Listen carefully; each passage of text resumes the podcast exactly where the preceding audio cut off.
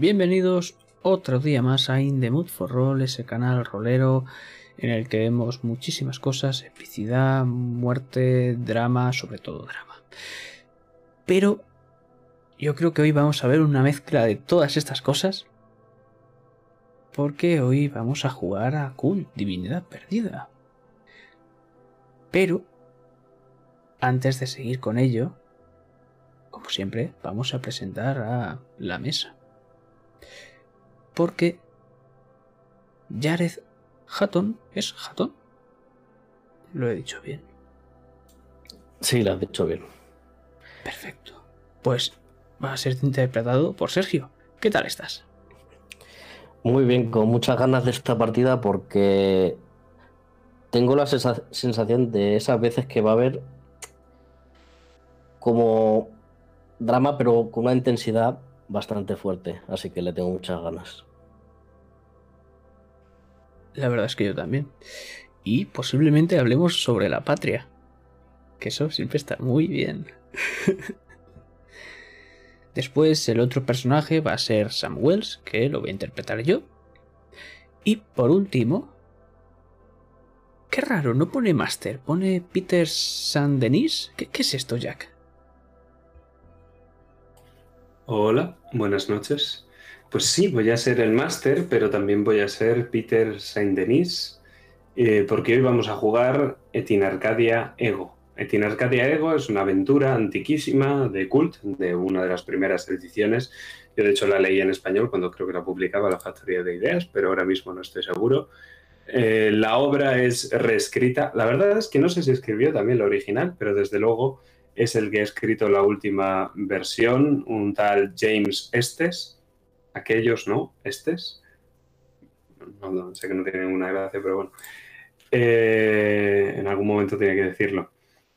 Bueno, pues la aventura reescrita por James Estes está en la página web de Cult, eh, creo que gratuitamente y en, en inglés. Si queréis buscar la versión en castellano, vais a tener que acudir a la versión antigua.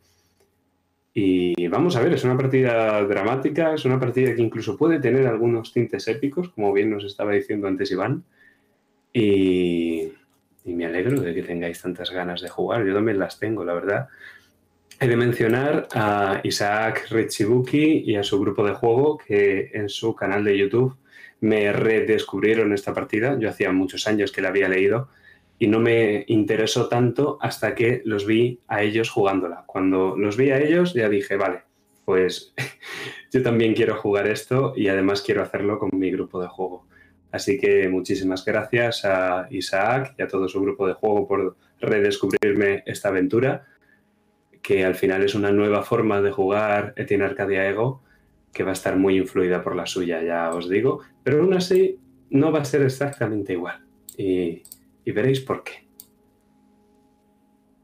Así que si mis jugadores están de acuerdo, podemos comenzar.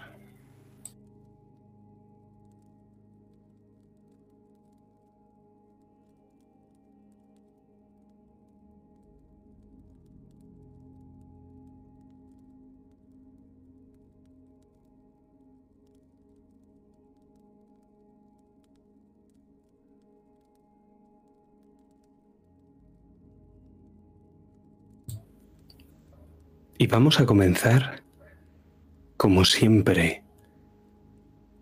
Y quizá esta noche más que nunca, dejando todo atrás. Porque esta noche quiero que dejemos todo atrás.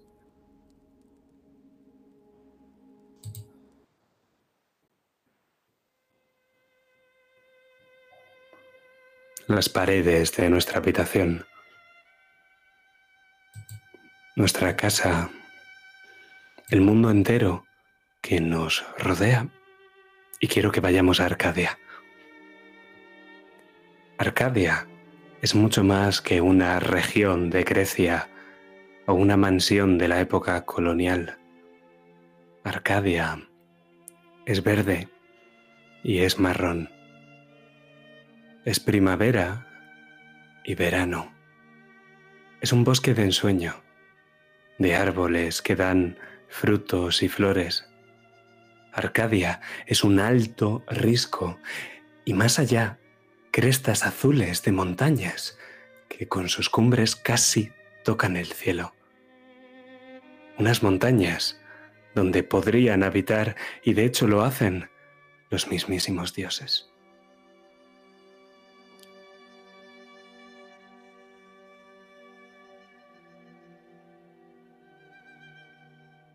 Arcadia es un cielo naranja donde descansan unas blancas nubes de algodón que solo dan sombra cuando se les pide.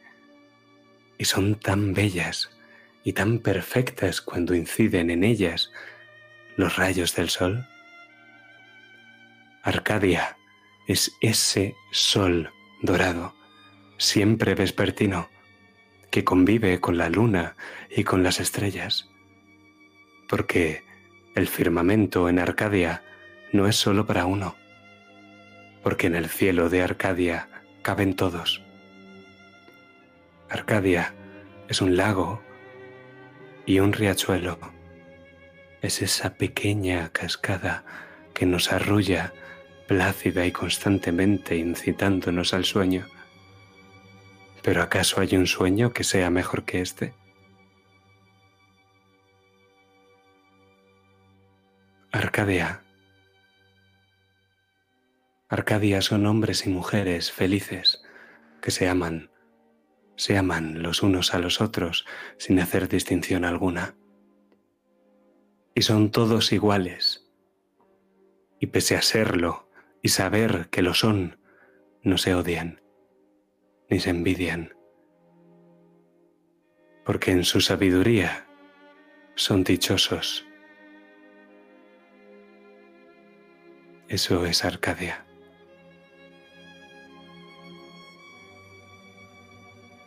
Pero en Arcadia, ego, incluso en Arcadia, yo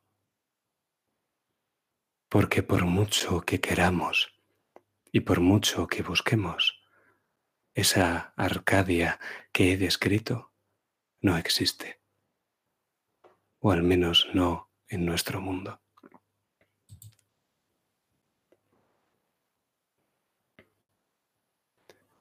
El nuestro es un mundo donde los pasos terminan, donde los pasillos acaban en puertas, donde todas las puertas se abren.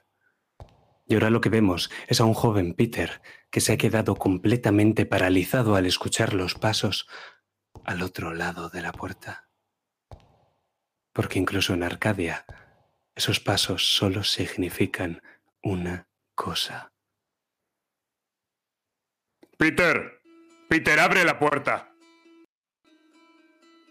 Y vemos cómo ese joven Peter y su acompañante se hacen muy, muy pequeños.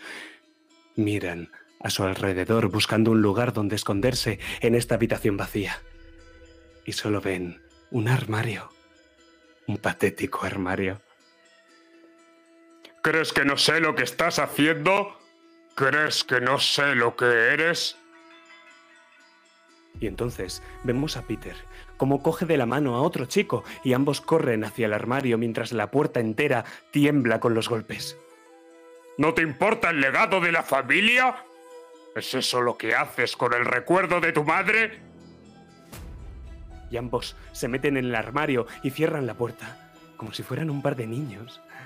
Niños escondiéndose del coco, quizá y al otro lado escuchamos cómo la puerta se abre de golpe y esta vez los pasos, esos pasos pesados que se acercan de nuevo al armario. Tú no eres hijo mío. Y esta vez es el armario entero el que tiembla. Y somos nosotros los que tenemos lágrimas en los ojos. Somos Peter, que agarra fuerte la mano de su acompañante mientras el picaporte de la puerta se mueve a punto de reventar. Me decepcionas. Y entonces la puerta del armario se abre y nosotros nos vamos de allí. Salimos por la ventana y vemos la mansión Saint-Denis. esa mal llamada Arcadia, azotada por el viento y la lluvia en mitad de una tormenta furiosa.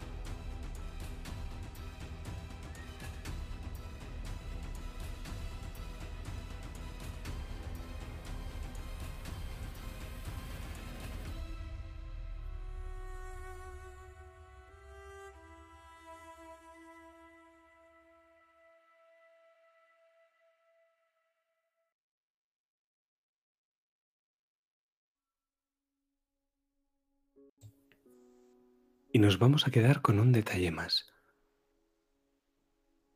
Porque, aunque nos estábamos fijando en Peter, hay algo de su acompañante que nos llama la atención. Han pasado muchos, muchos años, Yareth. Pero dinos, ¿has cambiado mucho desde entonces?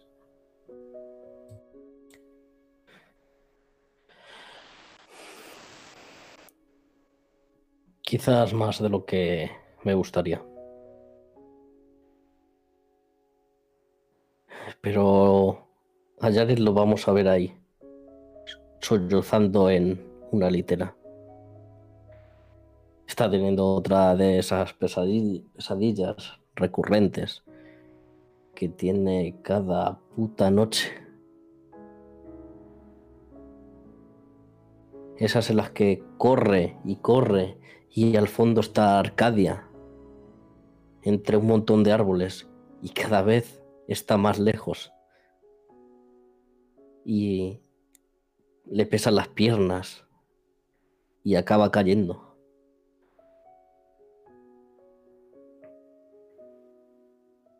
Y si cambiamos de plano y lo que vemos es a su teniente, un hombre viejo y calvo muy enfadado gritándole porque se ha vuelto a quedar dormido y no ha salido a formar con el con el batallón.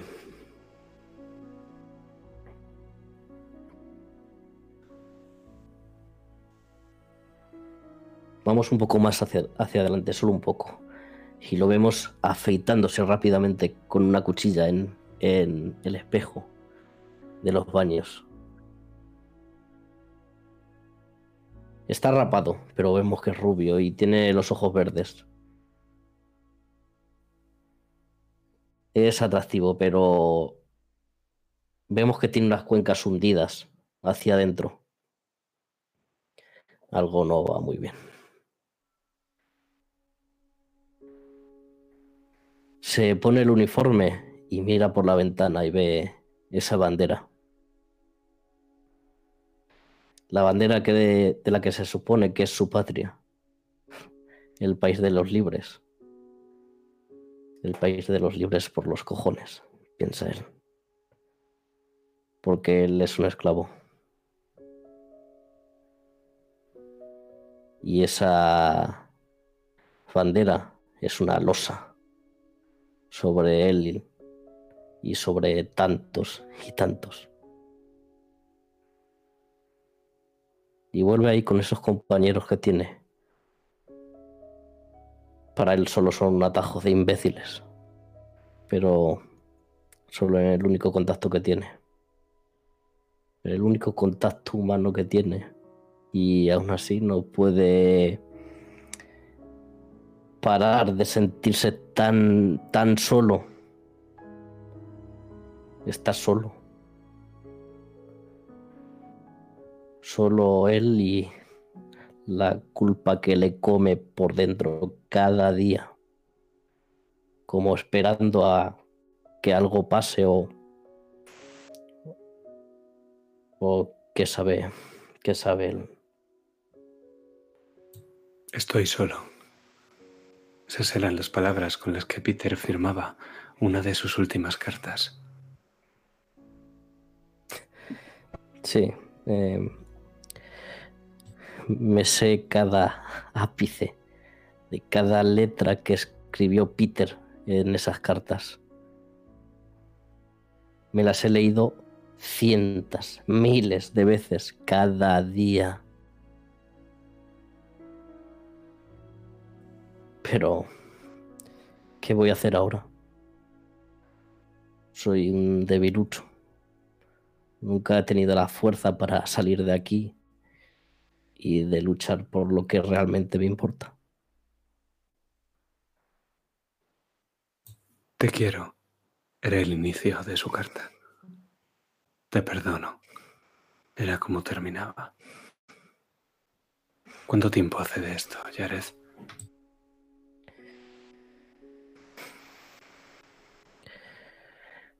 Más de 10 años, ya no lo sé. Y aún así la última carta es distinta. Es una invitación. No espero que contestes, pero me gustaría que estás al tanto, pese en que han pasado años y años y años y las cartas de Peter han cambiado mucho en su contenido, ha seguido informándote de todo. Sí, porque parece como si supiese que la sigo leyendo. Parece como si supiese que es lo poco que me aferra a este mundo. Te he invitado a Arcadia. De nuevo.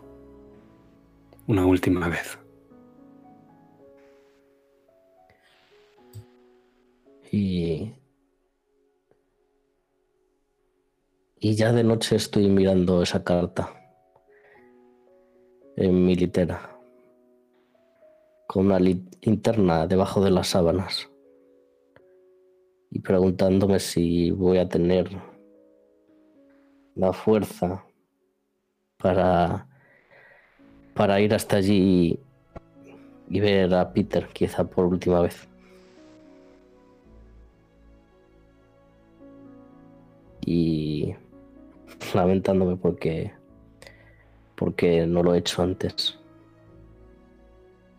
Ya da igual todo eso.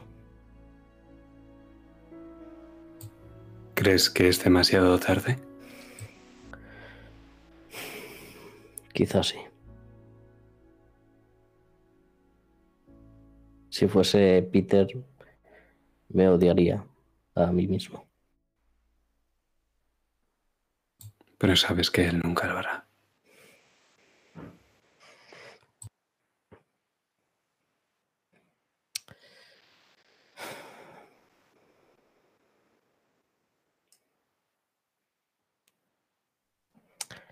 Sí.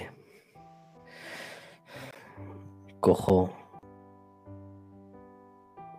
unas cuantas cosas, reúno las cartas que tengo de él y doy una excusa a mi teniente de que voy a ver a mi familia unos días. Y con lo puesto salgo de, del cuartel.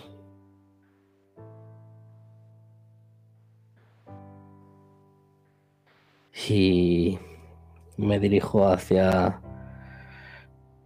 Charlottesville, ¿era? Sí.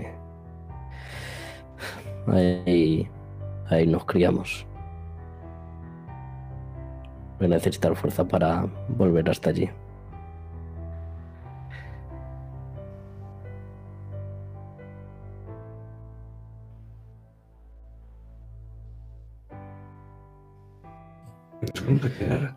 Con esa imagen tuya de espaldas, todavía con el uniforme, mientras te echas esa bolsa de deportes, ese macuto, al hombro de color verde. Y desapareces en esa calle, en esa acera, mientras caminas. Sopla el viento. Estamos en enero, 15 de enero para ser más exactos. Pero vamos a hacer un fundido en negro. Y cuando el plano se abre, vamos a estar en otro lugar.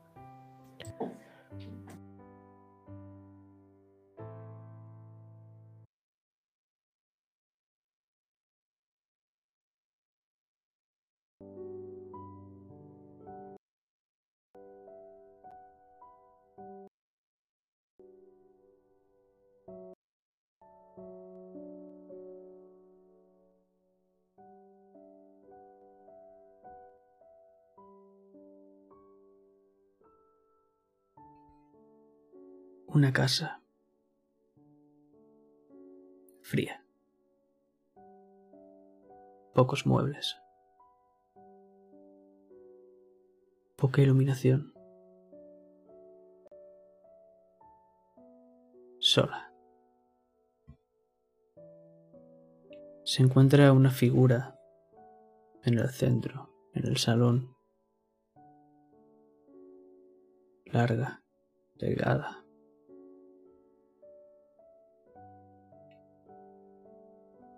Sola. Y es que Sam está mirando por la ventana. Está viendo cómo están empezando a caer esos copos de nieve por la ventana.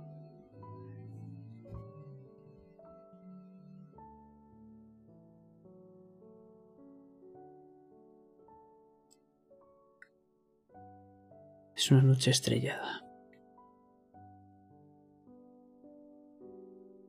Las que más me gustan. Mis ojos ahora mismo están brillando.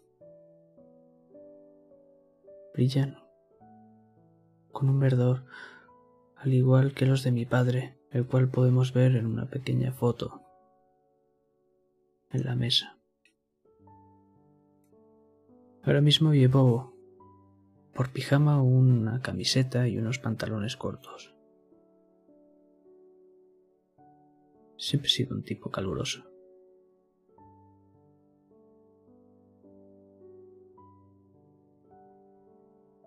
es que cuando abro esa ventana podemos ver en el reflejo una sonrisa para pasar a ese cielo estrellado.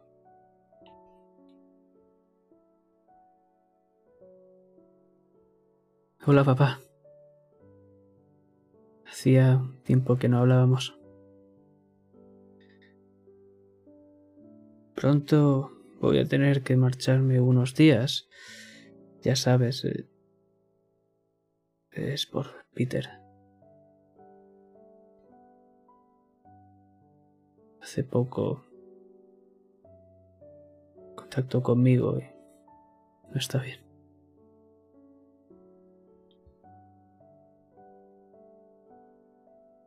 Recuerda aquel día. que, ya no pude hablar contigo nunca más.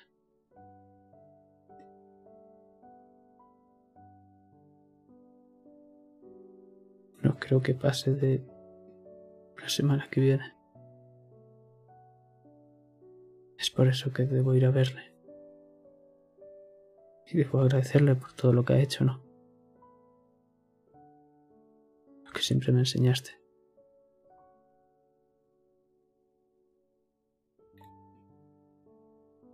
Fuerzo una sonrisa. No quiero que mi padre me vea triste. Nunca lo quiso, siempre me decía lo mismo.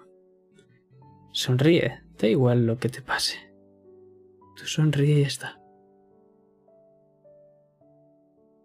Y es por eso que ahora cierro la ventana y bajo la persiana para que mi padre no me vea llorar.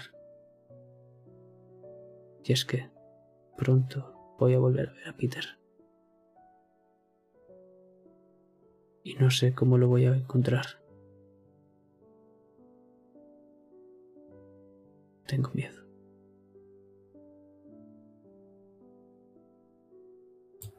¿Has oído en las noticias sobre su enfermedad?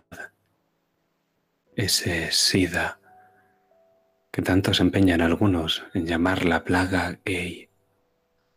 Sabes que es una sentencia de muerte, la crónica de una muerte anunciada.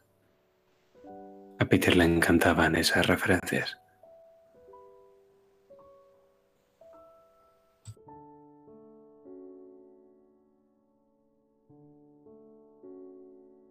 Yo siempre le decía que no tenía ninguna gracia.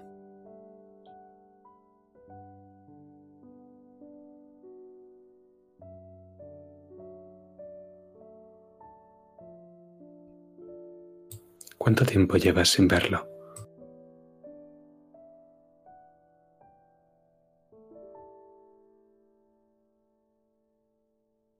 Justo hace tres años. El mismo día que empecé a fumar.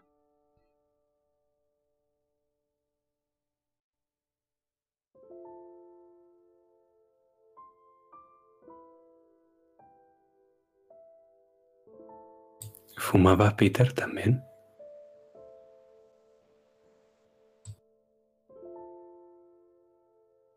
Nunca. Lo detestaba. Siempre me decía lo mismo. Espero que nunca te vea hacer esas tonterías que hacen los jóvenes hoy en día. Lo próximo que será ponerte hasta el culo de alcohol.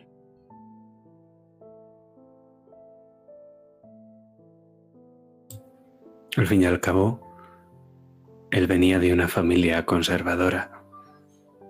Siempre fue un poquito conservador. Incluso crees que le hacía especial gracia haber acabado en la Universidad Católica de Washington. Pese a ser lo que era, claro.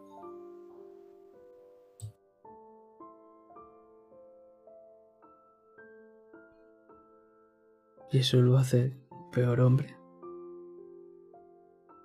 Alguien que me cuida.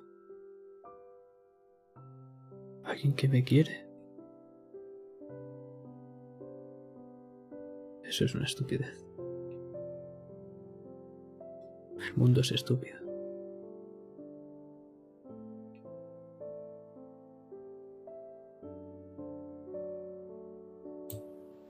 Y vamos a verte, Sam, como repites esas últimas palabras entre grandes lagrimones que caen de tus ojos, con la persiana bajada y la oscuridad que se torna en un fundido en negro.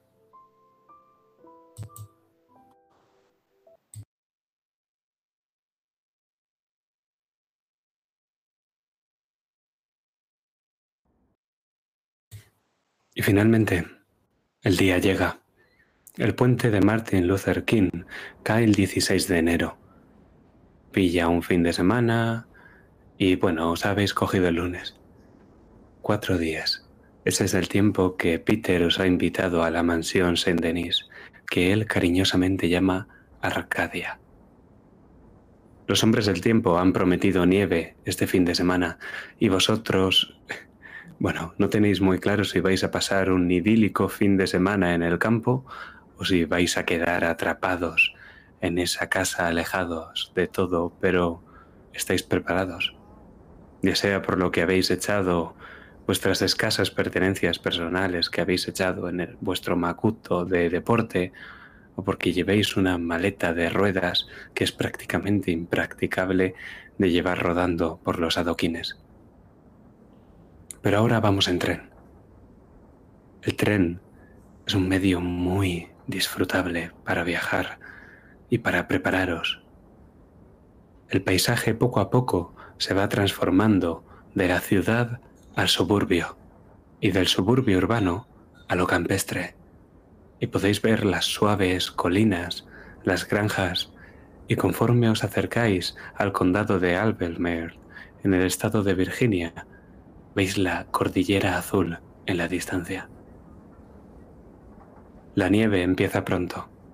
No lleváis ni siquiera una hora de viaje cuando el campo comienza a ser cubierto con los primeros copos de nieve de la mañana.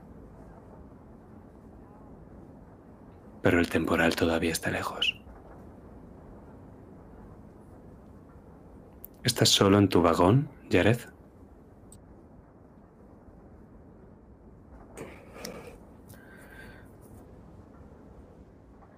No hay hay un par de compañeros y algún que otro anciano y alguna otra mujer con, con niños. Pero está medio vacío. ¿Y qué vas haciendo durante el camino? Leer. Leer esas cartas.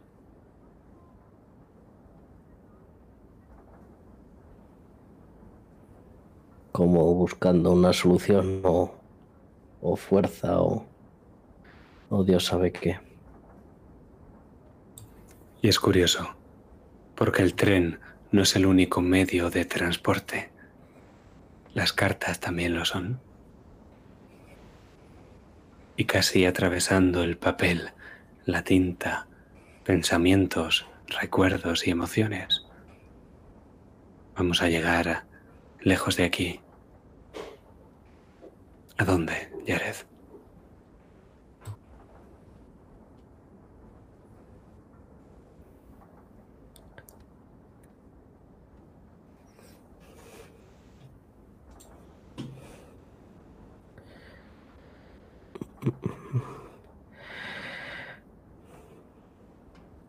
Vamos a llegar a Arcadia, pero una Arcadia de de hace unos años y sin nieve porque es verano. El verano del 68 ha pasado demasiado tiempo pero me acuerdo, me acuerdo como si fuese ayer.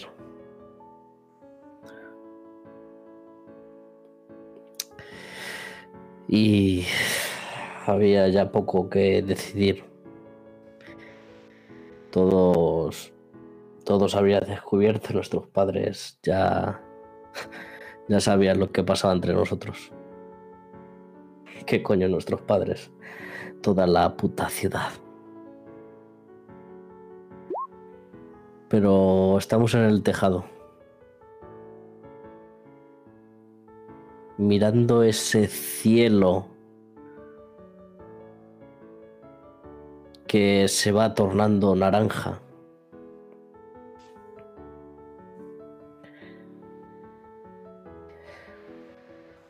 Y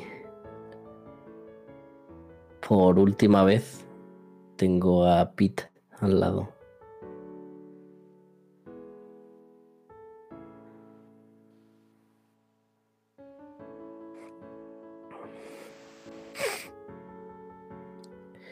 Eh,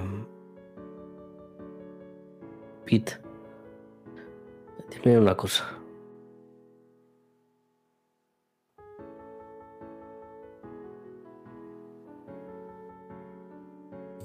¿Qué?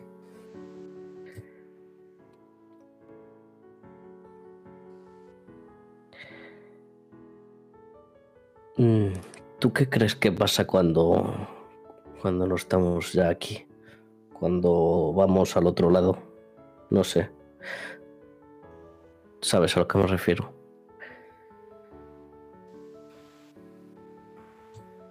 Eh, ¿Lo preguntas por religión o algo? Como quieras. Eh, ¿Qué es lo que piensas, sinceramente? No lo sé. La verdad es que nunca me lo he planteado. Pero no creo que vayamos a ningún sitio mejor.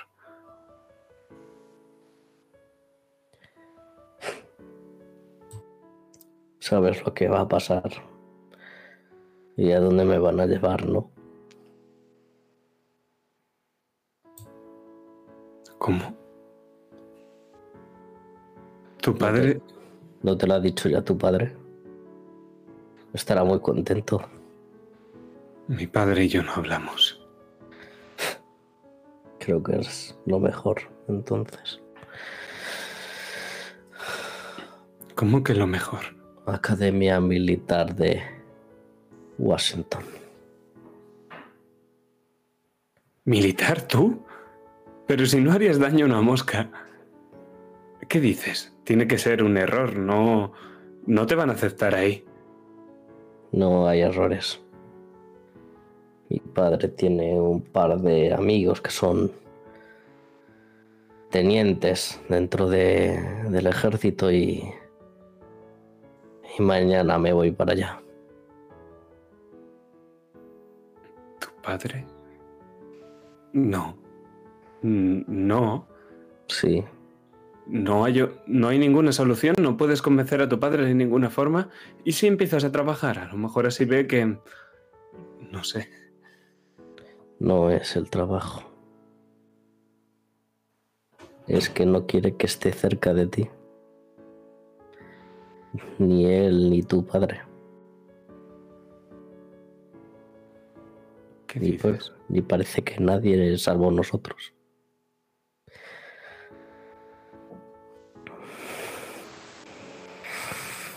Es eso, ¿no? Es eso, Yar. Te he arruinado la vida. Todo lo contrario, Pete. Como que todo lo contrario, si te van a mandar a ese agujero. ¿Sabes lo que hacen a la gente como tú y como yo en esos sitios? Ya lo sé. Pero me las tendré que apañar. Pero... Y vuelve a mirar al cielo. Te prometo que, que volveré.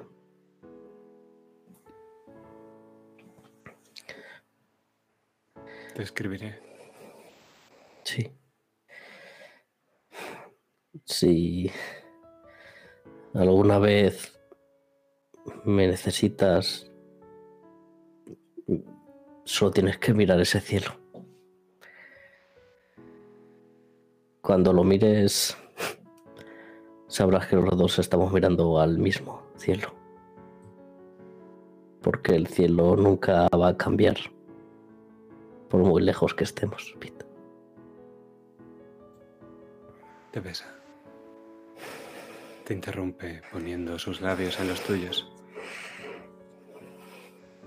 Y puedes notar el sabor salado de sus lágrimas mientras os fundís en un beso.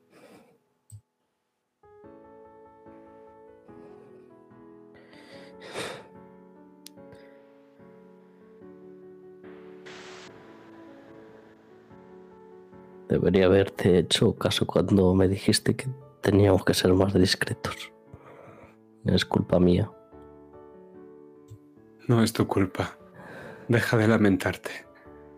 Siempre es tu culpa. Pasas toda la vida culpándote a ti mismo y no somos culpables de nada tú y yo, ¿sabes?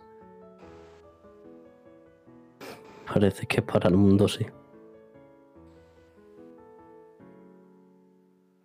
Pues entonces este mundo es imbécil.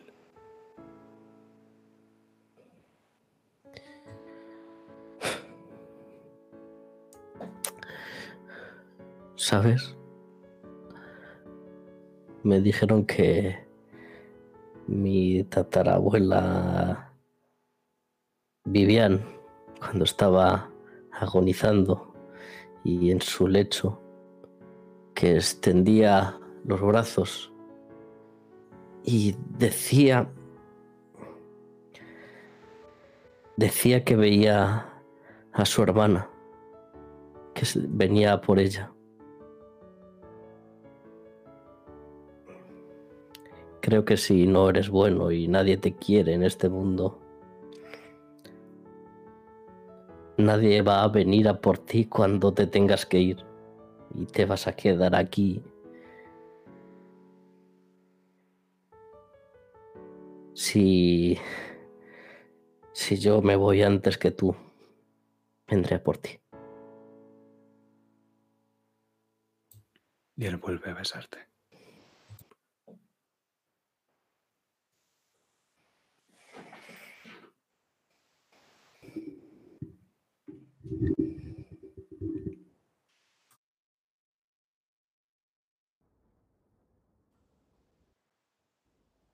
Pero volvemos al vagón.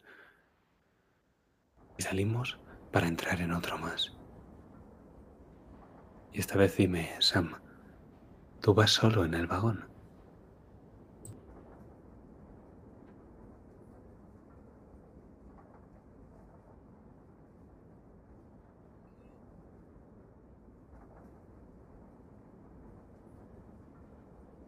Iba acompañado por una familia. Pero no sé en qué momento. Tal vez me he distraído con mis notas mientras empuñaba esa pluma. Que cuando he ido a levantar la cabeza a echar un vistazo, simplemente se estaba marchando a otro vagón.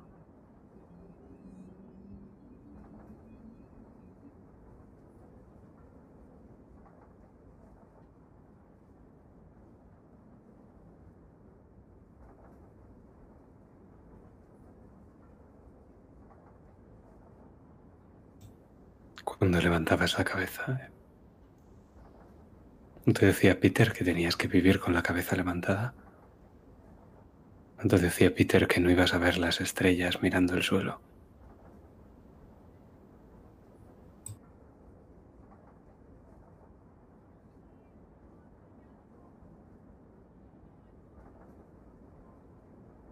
Y siempre miraba su cara. Por un instante no era la suya. Era la de mi padre.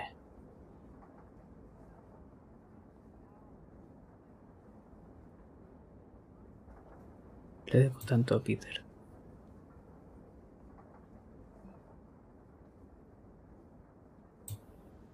Era tanto lo que compartían ellos dos, tu padre y Peter.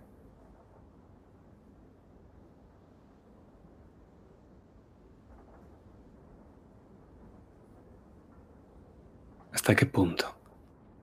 Sam.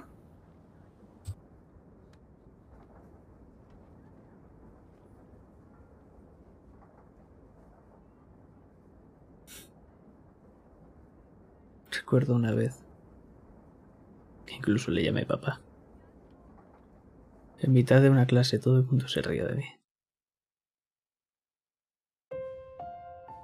Pero jamás.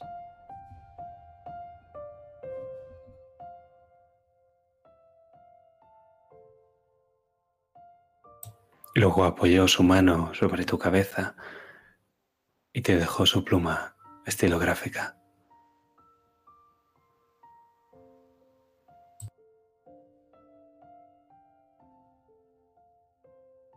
No sabía por qué. Hasta me di cuenta que... ¿Dónde estaba mi estuche? ¿Por qué lo había olvidado si siempre me lo recordaban? Entiendo. Siempre me lo recordaban.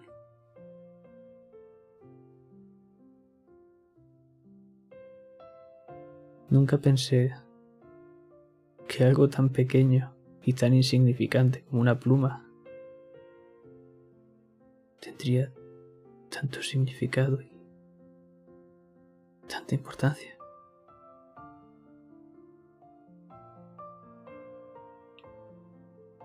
Pequeño tesoro de dimensiones infinitas. Y es que ahora mismo podemos ver otra vez un cielo estrellado. Estoy fuera de la universidad, por los jardines. Y es que estoy recogiendo mochila, mis cuadernos. Tengo las ropas sucias, estoy golpeado. Y Peter puede verme.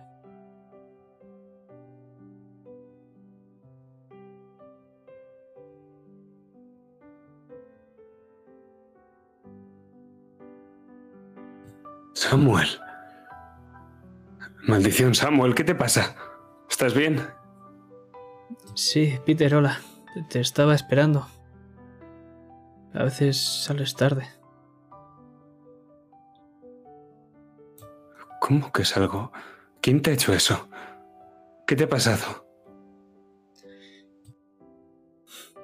Ya sabes, es lo de siempre. Estoy acostumbrado.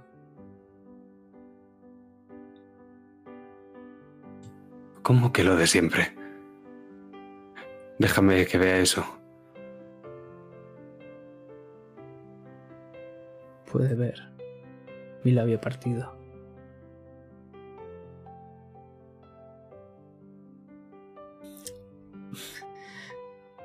Apártate, Peter. No pasa nada, ya te lo he dicho. Ya sabes cómo son esos chavales. Están en una época en la que son un poco descerebrados. Les gusta insultarte y reírse de ti por los pasillos, hacerte la zancadilla, escupirte incluso. Pero no me lo puedo creer, ¿los estás justificando?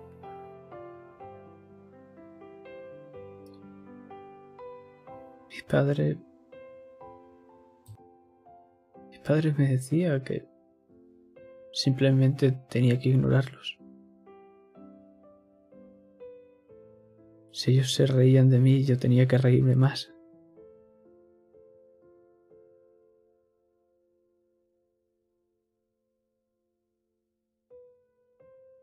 Entonces aprieto con mi puño la pluma que me dio. Pero no podía dejar que me la quitasen. Eso sí que no.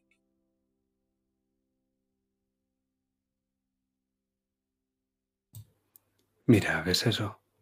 Te señala hacia las estrellas. Esa es la constelación de Leo.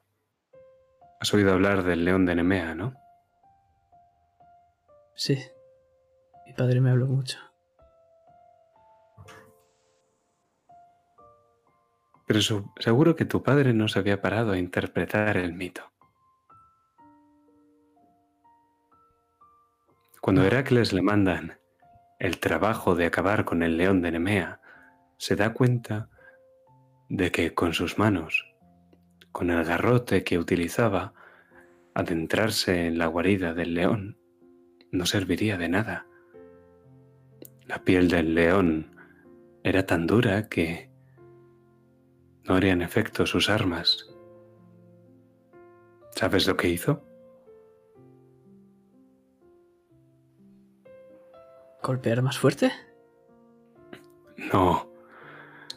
Encendió un fuego en una de las entradas de la cueva para obligar al león a salir por otra, y cuando lo hizo, sabiendo que sus armas no hacían daño,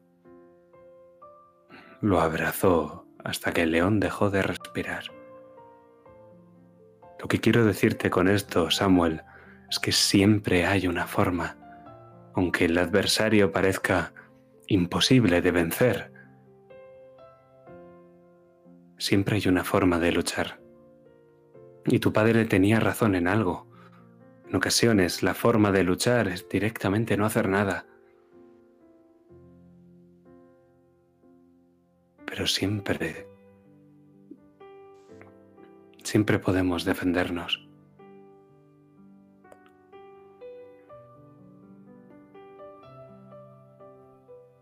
La vida es difícil para los que somos como tú y como yo.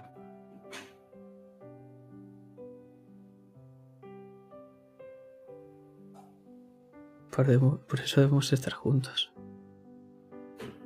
Porque cuando estoy contigo, no soy débil. O cuando estoy con él y vuelvo a mirar al cielo.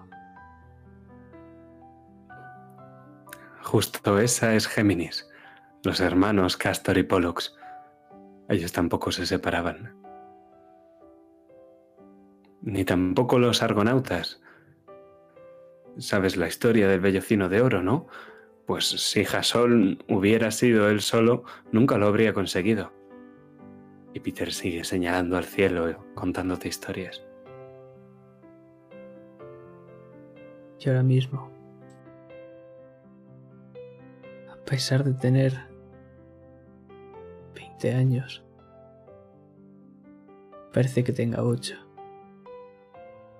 Justo con esa misma sonrisa con la que miraba las estrellas por la noche en el jardín de mi casa con mi padre.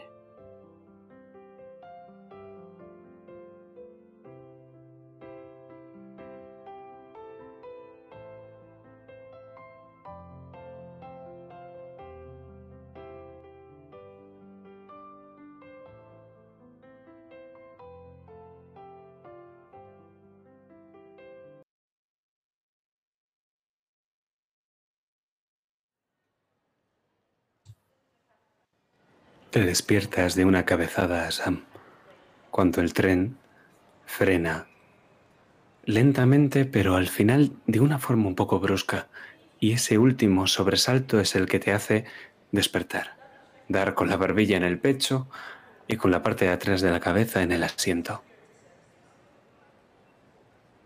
La megafonía anuncia que habéis llegado a Charlottesville, a la estación de tren. Es mi parada. Y empiezo a mirar a todos lados. ¿Dónde he dejado mi maleta? Entonces me levanto y veo el hueco arriba. Y saco, pero... No, no es una maleta, es... Esa mochila de... que me dieron en la universidad cuando me apunté al gimnasio. Pero nunca la utilicé. ¿Cómo iba a ir al gimnasio? ¿Cómo iba a hacer deporte ya?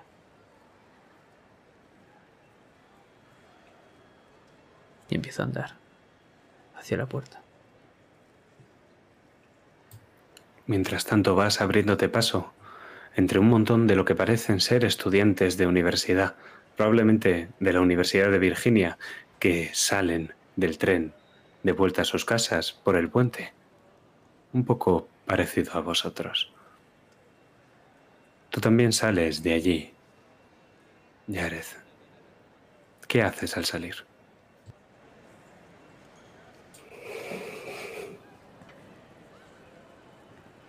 Guardo todas esas cartas apresuradamente y antes de bajar y pisar en la que fue la ciudad donde me crié y donde, donde tengo los recuerdos más amargos y más felices. Respiro hondo. Cojo aire y bajo del tren. La estación. Por dentro, lo que parece es un edificio de ladrillo rojo, típico inglés, ahora americano. Y entre la multitud lográis distinguir a un hombre anciano con barba blanca y el pelo ensortijado, pero una buena mata de pelo que se mantiene ahí. Lleva también un bigote y un abrigo que es una especie de capa Sostiene una señal, una señal bastante grande donde pone Arcadia. Parece que es vuestro hombre.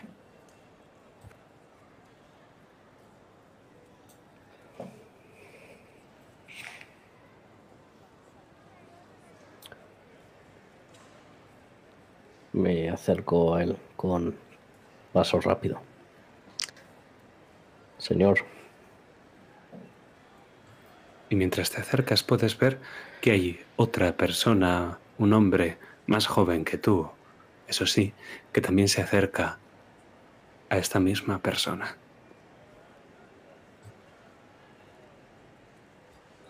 hola, soy Sam. Eh, eh, ¿Usted nos... ¿Usted me va a llevar con Peter?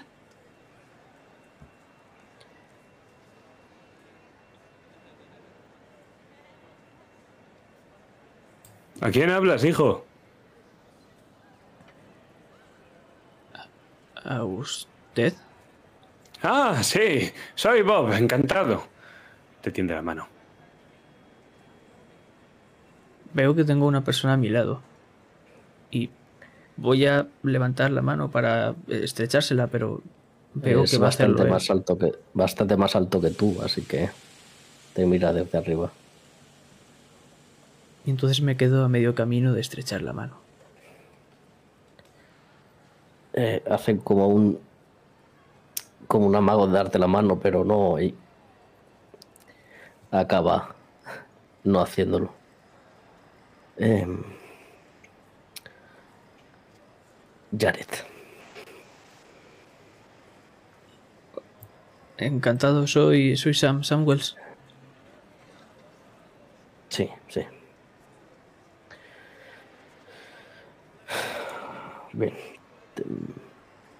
Em, Creo que- sí. Son ustedes los amigos del señor Saint-Denis, ¿verdad? Sí, por supuesto, sí.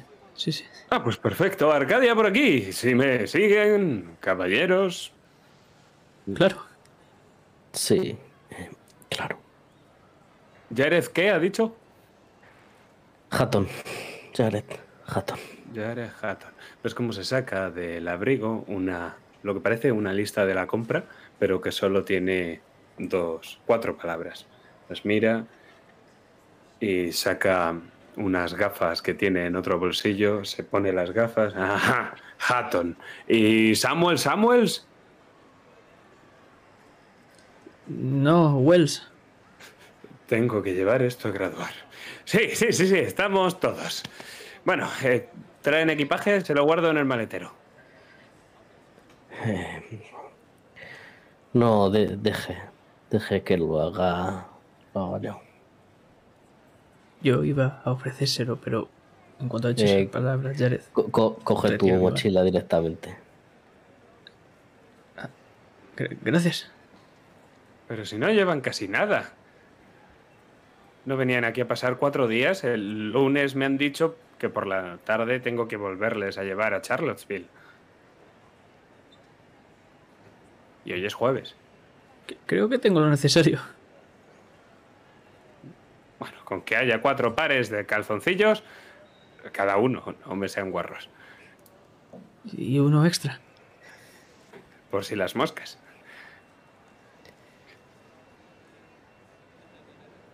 Por aquí, por favor. ¿Quién quiere ir delante? Oh, pueden ir atrás, ¿eh? No pasa nada. Hago de taxista a veces, pero bueno, la verdad es que mi ocupación principal no es el chofer. Yo, yo, yo iré adelante. Ah, perfecto. ¿Y quieres conducir tú también? no, no. no, Eh, me bueno, si, si conduce igual que ve, mejor conduzco yo. ¡Eh! Solo era una broma. Me conozco bien estas montañas. No va a ser un viaje muy largo. El tipo acaba montando en el coche, en el asiento del conductor. Os ha abierto las puertas a cada uno de vosotros. Él llega, se pone las gafas para conducir. Podéis ahogar un suspiro de alivio. Y enseguida arranca y se pone en marcha. Hay unos 20 minutos desde la estación de tren de Charlottesville hasta la mansión Arcadia. Y lo que vais a hacer es, al principio, de nuevo, un pequeño viaje en miniatura de lo que habéis estado haciendo en el tren. Y va a ser ciudad, suburbio, campo y montañas porque la mansión se halla en la cima de una colina, pero todavía no la vamos a ver, porque vamos a tener que ir bordeando todas estas montañas en las que, bueno, ya hay acumulada algo de nieve. Bob va a lo suyo, va canturreando una canción en voz muy baja. Así que esta es vuestra cena.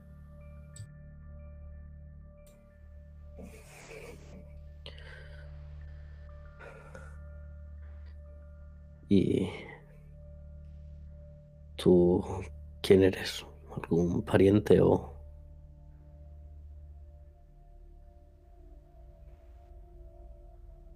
Al principio estaba en silencio. Me estaba resultando incómodo, por lo que estaba imitando a Bob, pero yo con la percusión con los dedos. Me la sabía. Buena canción.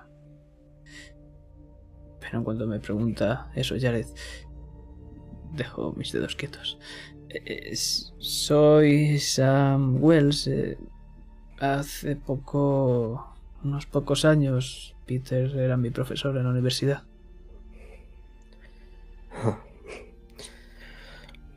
Ya.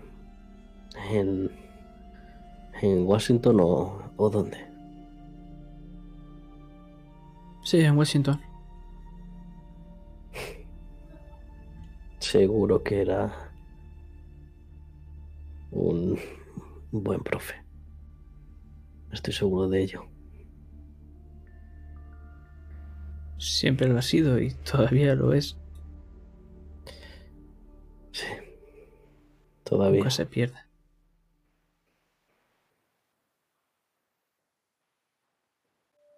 Incluso cuando no ejercía como profesor, a mí siempre me enseñaba. A mí también. Al menos cuando lo tenía cerca.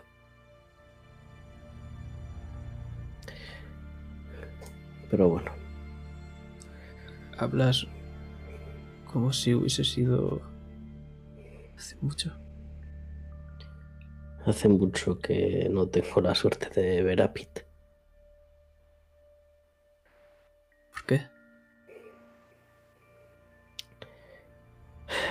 Complicaciones. La vida no es tan fácil y... Bueno. Decidí que... que tenía que dejar a Pete hacer su vida y... y era lo mejor. Pero... parece que... que el viejo Pete no se olvida de, de mí. Ni parece que de ti tampoco. Siento haber preguntado. No quería inmiscuirme. No, no, no, no te preocupes. Está todo bien. Te sonríe de una forma un poco forzada. ¿Y qué, qué estudias? Bueno, ¿sigues estudiando? No, acabé hace unos pocos años la carrera. Siempre me ha gustado la mitología y bueno. A ver si algún día puedo escribir un libro sobre ello. Bueno, siempre hay tiempo para todo.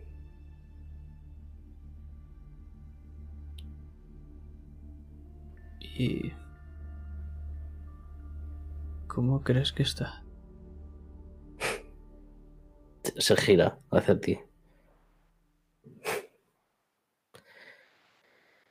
No sé. Y, y eso es lo que más miedo me da de todo esto. Cómo nos vamos a encontrar a Pete. Y creo que tú lo sabes perfectamente. Igual que yo. Sí. Por lo que poco que, que he leído y oído hablar de, de esto es, es hor- horroroso. Te come vivo.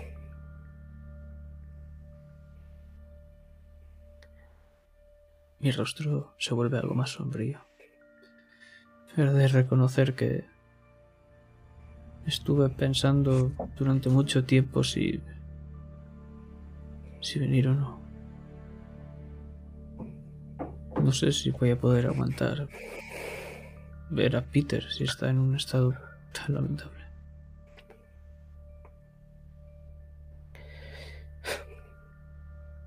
Fuerza, ¿eh? Esto es lo que se necesita en estos momentos. Y Pete necesita que lo seamos por él, aunque sea una última vez. Te guiña el ojo.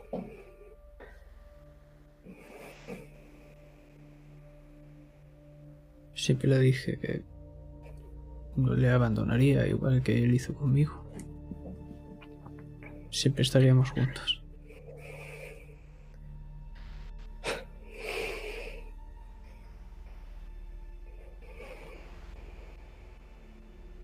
Ves cómo Jared se queda cabizbajo, mirando a sus rodillas.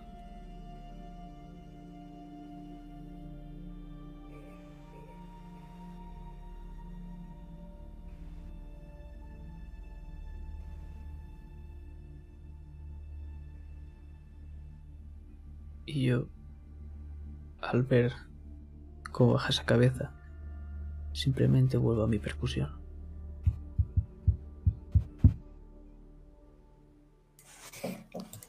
Y finalmente, el vehículo llega a la puerta de la finca y se mueve por un camino de forma cuidadosa, un camino que está empezando a ser enterrado por la nieve. Llegáis a la mansión. La entrada principal tiene un porche porticado y desde fuera, conforme os acercáis en el coche, la mansión parece pequeña. Es modesta, Pero ya habéis visto fotos de la casa antes, y tú concretamente, Jared, has estado en su interior. Sabes que es grandiosa. Lo que se ve es que es de una planta, viendo la fachada delantera, pero el edificio tiene dos pisos porque aprovecha la propia colina sobre la que está construido. Y si la vierais desde atrás, podréis ver que efectivamente es una mansión de dos pisos. El aspecto general es un equilibrio entre la grandeza y la intimidad. Bajáis del coche y Bob se despide de vosotros. Sacáis vuestro equipaje del maletero y camináis, no sin algo de dificultad entre la nieve, hasta llegar a la puerta de la entrada que está abierta. No hay nadie que os reciba.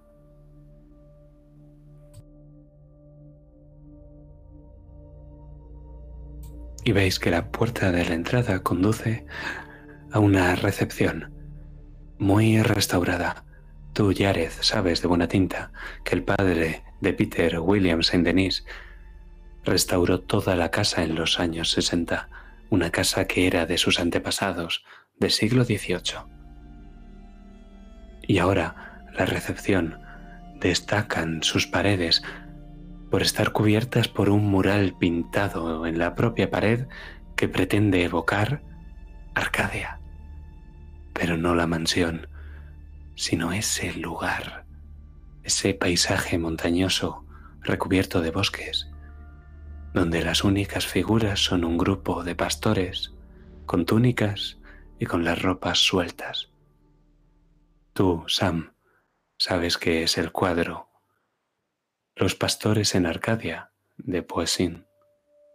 Y sabes que el nombre popular es Etin Arcadia Ego. En el vestíbulo ya hay dos personas que os están esperando. Van vestidos con las ropas del servicio, blancas y negras.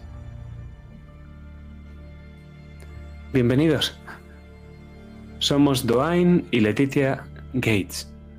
Somos el servicio de la mansión San Denis.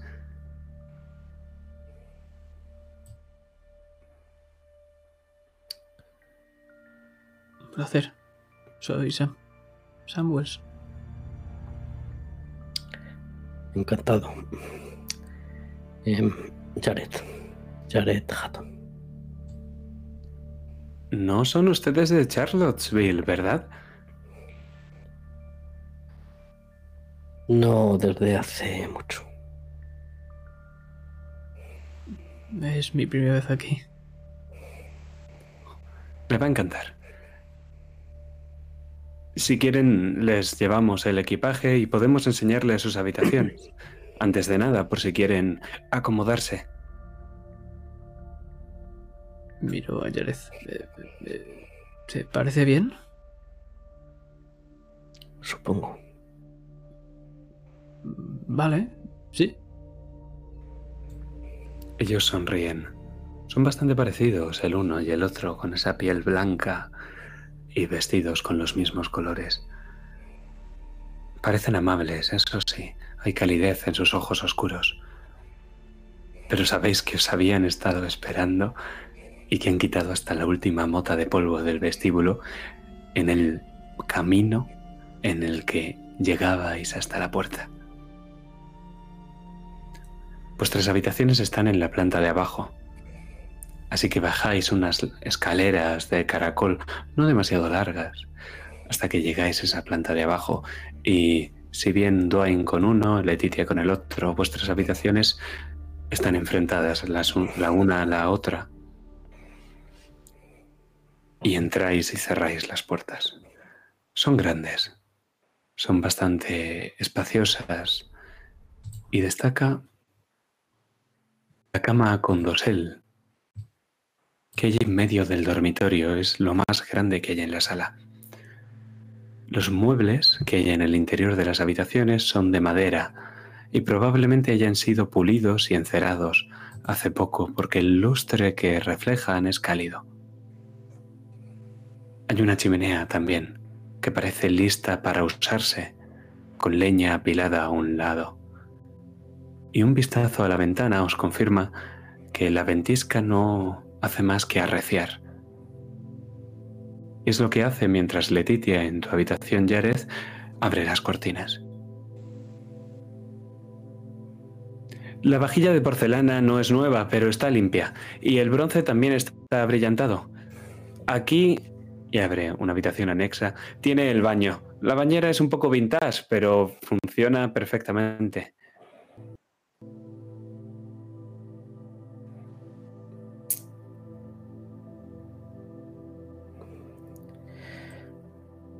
Mm, vale. Está bien. Ya, ya es suficiente. Claro. Gracias, gracias por, por todo. Nada, en el baño hace un poco de frío, así que si abre el agua caliente antes de darse una ducha, el vapor caldeará un poco la habitación. Lo siento, pero la calefacción no funciona muy bien en esta planta, no la solemos usar mucho. Lo tendré en cuenta. ¿Quiere que le encienda la chimenea o se ocupa usted? Puedo, puedo hacerlo yo, yo mismo. Claro, si necesita algo, estamos arriba. Gracias. Gracias. Sí. Y Letitia sale de allí cuidadosamente, cierra la puerta y hacemos un rápido barrido y vemos como Dwayne está abriendo también la cortina.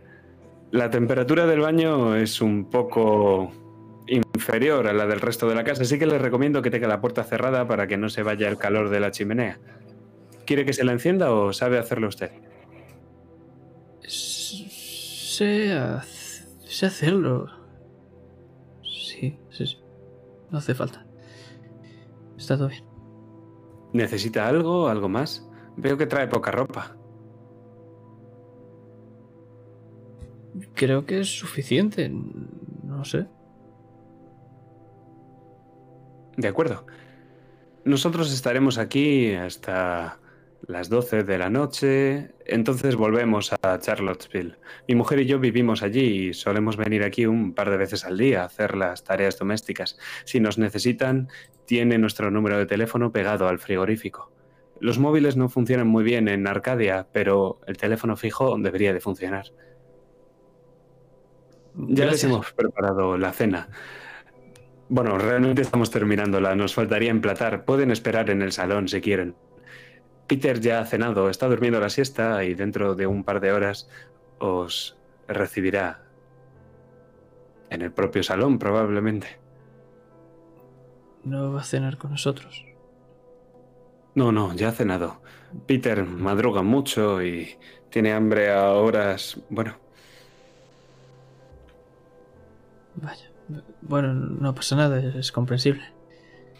Hoy se encuentra un poco más débil de lo normal. Aparte, en la casa también está la enfermera, la conocerán. Jennifer se llama, rubia, pelo corto. No hay más gente en la casa, no hay posibilidad de fallo.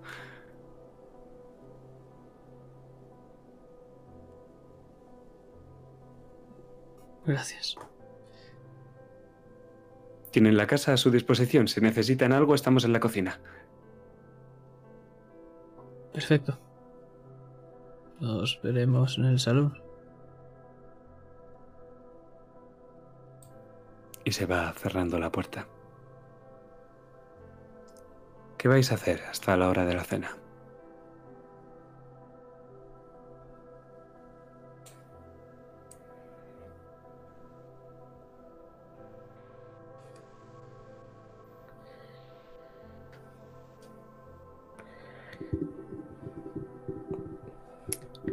Si puedo hacerlo, voy a subir al tejado.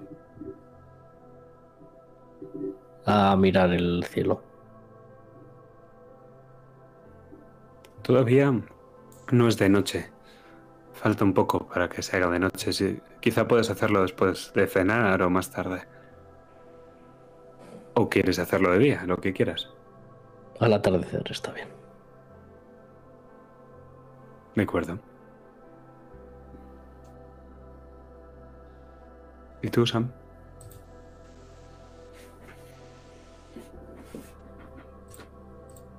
Llevo 20 minutos tal vez intentando encender esa chimenea.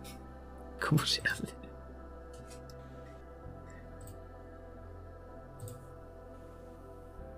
Es mentira. No soy caluroso. Tengo mucho frío. Y es que estoy desordenando todo, buscando una maldita manta. Es que simplemente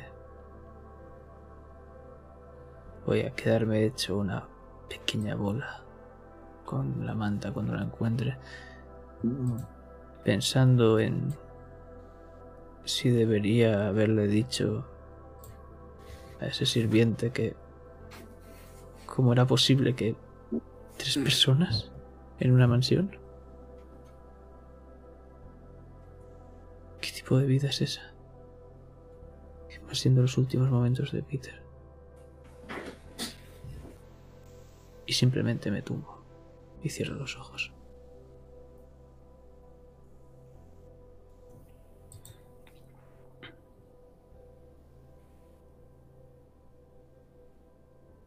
Y si me lo permitís, vamos a hacer un pequeño fundido en negro hasta dentro de unas horas más tarde, quizá.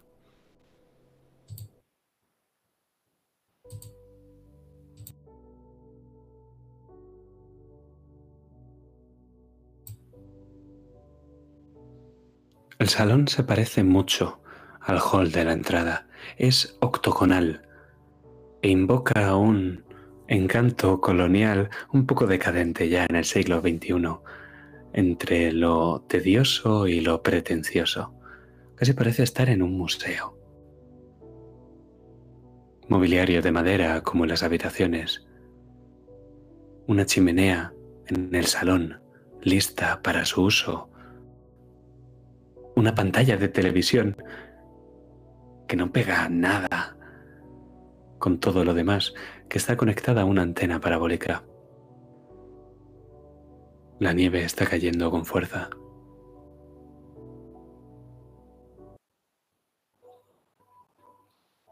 Destaca que sobre la repisa de la chimenea hay unas cuantas fotos de familia, la mayoría son de Peter. Y también es notable que el salón ha sido provisto con una variedad de licores. Es una cristalería robusta, licores de la más exquisita calidad y ninguna botella está abierta.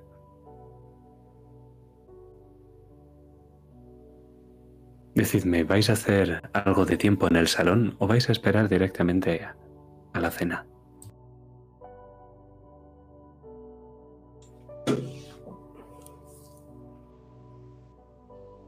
Llegaré para la cena, tal vez incluso un par de minutos después.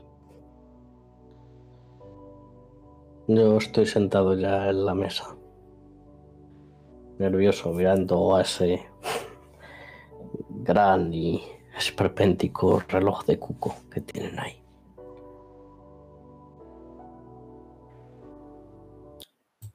Y no puedo más con los nervios y me enciendo un pitillo.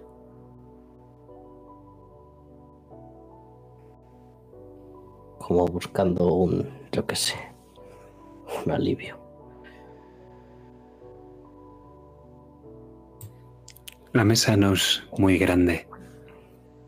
Caben holgadamente unas 10 personas, eso sí, pero para el tamaño del salón, o de la chimenea, o incluso de las fotos, y qué decir del reloj de Cuco, la mesa es pequeña, como si no comiera o cenara mucha gente a la vez. Como si fuera incómodo comer o cenar a la vez en esta mesa.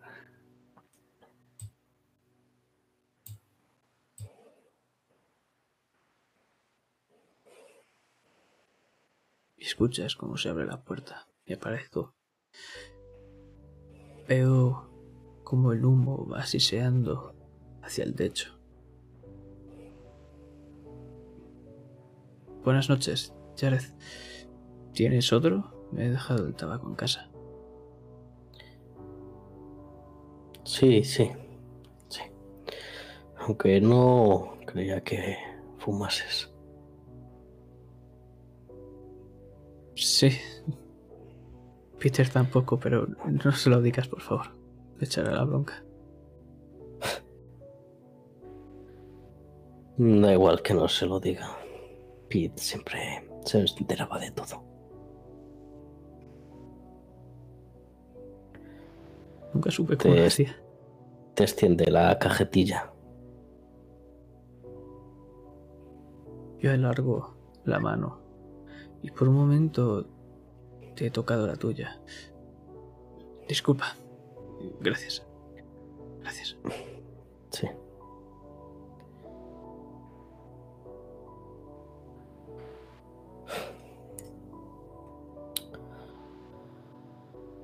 No aguanto los nervios, no sé tú.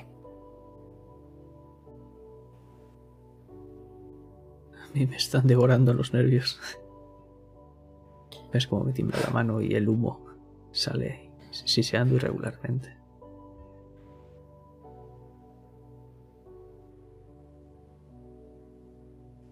Bueno, estamos aquí y no hay vuelta atrás.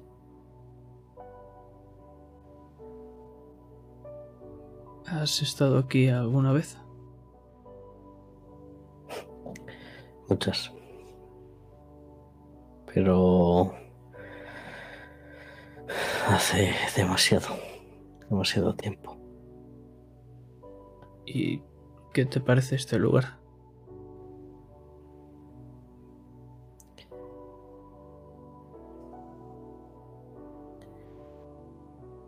Un paraíso.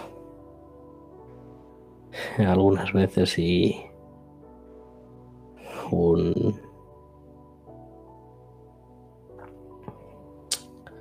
un pozo de horrores otras veces.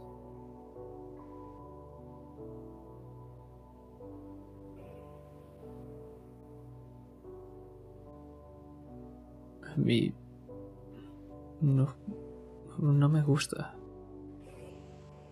Es muy bonito, pero cada vez que ando escucho mis propias pisadas.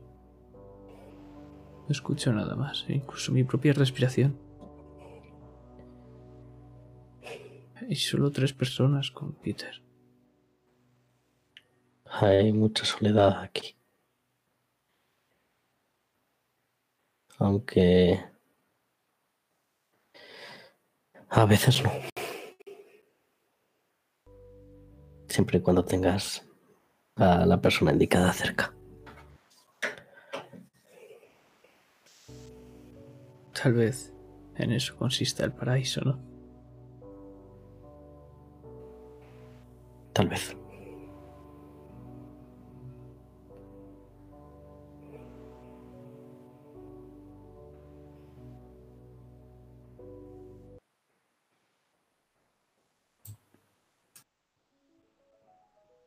Y entonces escucháis el zumbido eléctrico y veis la silla de ruedas. La última vez que visteis al doctor Peter Saint-Denis, Jared, sabes que siempre he sido más estudioso que atlético. Su gruesa mata de pelo castaño estaba peinado de una forma casual. Samuel, sabes que tenía algo de barriga y que él mismo se reía de ella, pero la llevaba bien. Tenía un aspecto saludable y nunca ha sido una persona baja.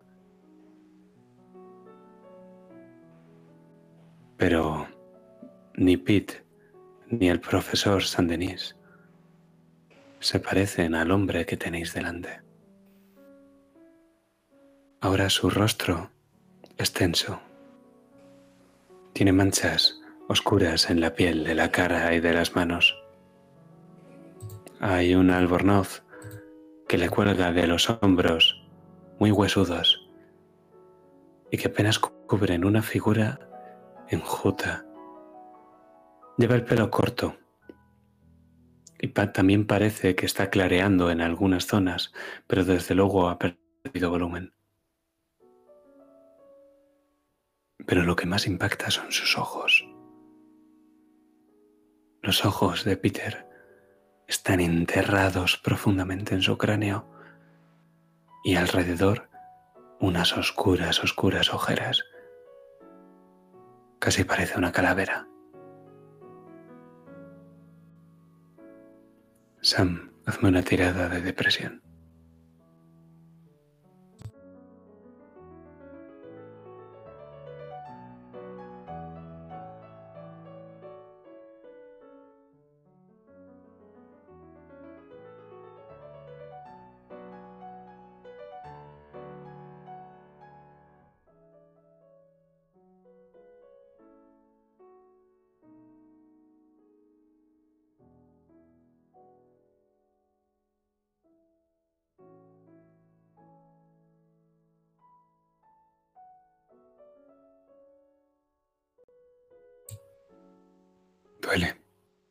Duele verlo así.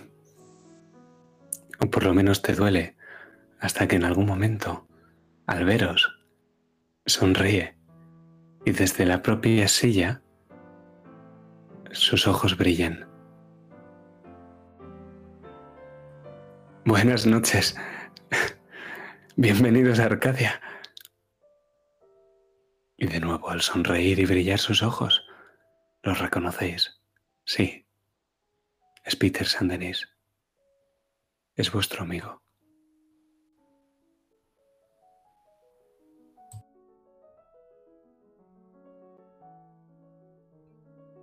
Mi sonrisa tiembla. Como si fuese una onda que va hacia arriba y hacia abajo. Estoy forzándome para mantenerla arriba, pero... No puedo.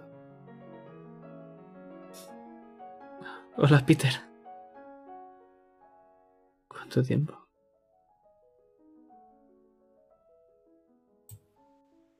Y de nuevo escucháis el zumbido eléctrico de la silla conforme él, con un pequeño mando que hay incorporado a uno de sus brazos, se aproxima hacia la mesa lentamente, mientras sigue sonriendo. Y te mira a ti, Samuel, y te mira a ti, Jared.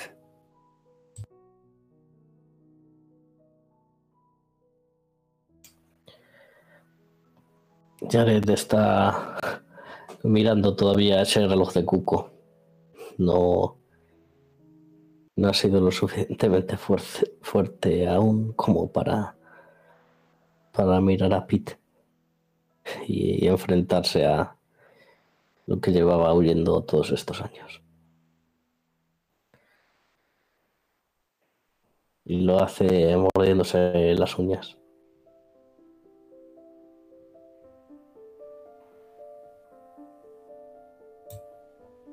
¿Cómo ha ido el viaje? Me alegro tanto de que estéis aquí. Tengo tantas cosas que contaros.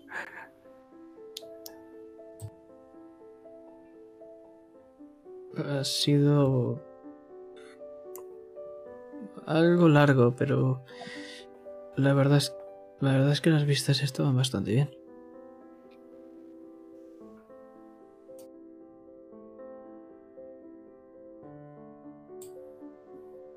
¿No vas a decirme nada, Jar? Eh, sí, eh. Hola, Pete. ¿Cuánto, ¿Cuánto tiempo? ¿No? Sí. Y Se, se te tiene que haber olvidado cómo escribir de tanto tiempo que ha pasado, ¿eh? con un ojo tímido empieza a mirar a Pete. Sí, sí. Sí.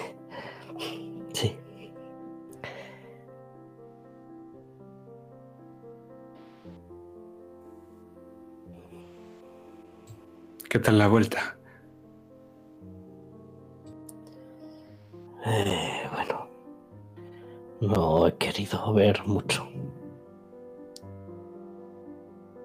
No, no me trae buenos recuerdos, ya lo sabes.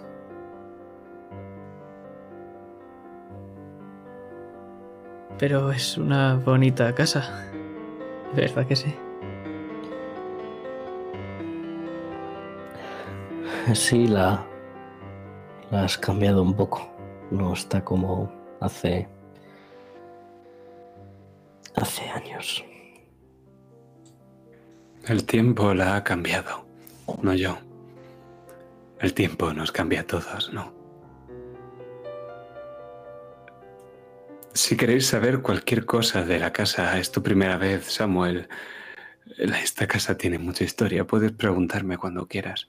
Hay incluso algún libro en la biblioteca. Un antepasado mío, un tal Joaquim Saint-Denis. Cuando todavía mi apellido se pronunciaba la francesa. Claro, será todo un placer ver esos libros.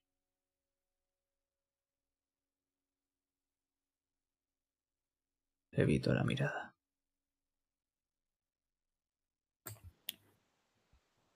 Justamente llega y escucháis cómo taconea con unos zapatos de tacón bajo. Una mujer rubia de pelo corto, ojos verdes, que se coloca apoyada en, en la puerta. La reconocéis como la enfermera. Y Peter se da cuenta empieza a girar el cuello y se da cuenta de que no puede, entonces echa la silla hacia atrás para ponerse de cara a ella. Os presento a Jennifer. Ella me cuida y me aguanta.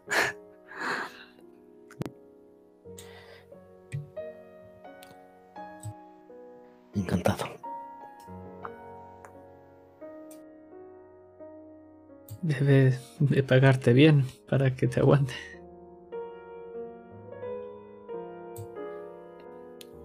No lo suficiente. Y al principio te sonríe y enseguida su sonrisa se convierte en una mueca y hace un extraño mohín con la parte izquierda de su cara al darse cuenta de que estáis fumando. No dice nada, solo se queda callada y Peter de nuevo vuelve a maniobrar con la silla lentamente y parece que se hace un lío con los mandos. Empieza a ir hacia adelante hacia detrás y chasquea de disgusto. Em, esto lo... Eh, hace un gesto con el cigarro. Em, si quiere lo tiro. Ya sabes. Eh, en, la, en el cuartel todos. Sí, todos. Todos fuman. Yo... Para mí, sigilosamente, para Peter, es todo lo contrario. Estoy apagándolo en un cenicero. Pero no digo nada. Te das cuenta de que no hay ceniceros en la casa.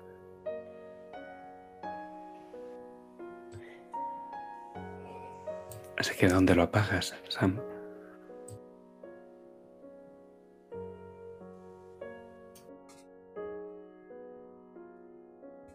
Es en... No sé cómo se llaman ahora. Estos trapitos que te pones. Para que no mancharte cuando comes. Estoy haciendo en una esquina. Y cuando lo veo, veo que se está poniendo negro y que se está haciendo un agujero. Entonces paro y la ceniza empieza a caer en la moqueta del suelo. Lo siento. ¿La cena va a tomar algo, señor Saint-Denis? Ya sabes que ya he cenado. Y enseguida Letitia del servicio os pone un par de platos a cada uno. Y Peter al final logra aclararse con los mandos de la silla y alcanza la mesa para sentarse como un comensal. Estáis a la misma altura. La enfermera se queda en el marco de la puerta. Se queda callada, os mira con reprobación. Ambos.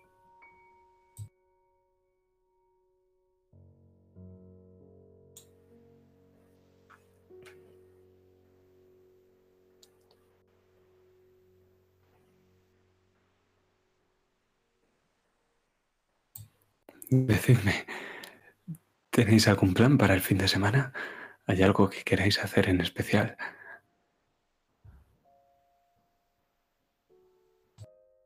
¿Qué se puede hacer por aquí?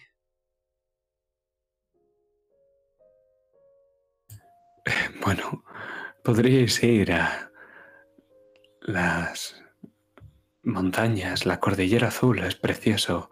Hay ciertos miradores en lo alto que... O bueno, podréis ir a Charlottesville. Solo has visto la estación, ¿no? No es un pueblo feo.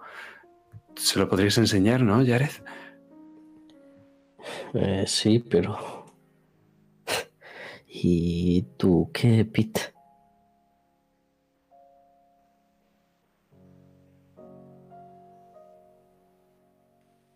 Claro, no. Hemos venido a verte, no a hacer turismo. Sí. ¿Y venís a hacer turismo a este monumento o a esta reliquia de aquí?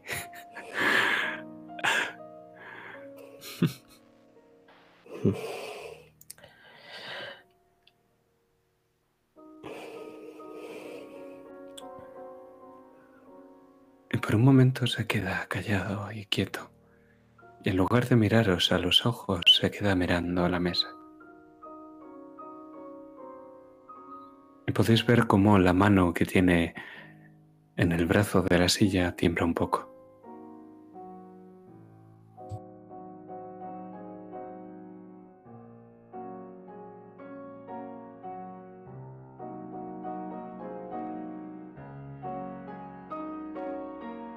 Yo miro de reojo a Jared.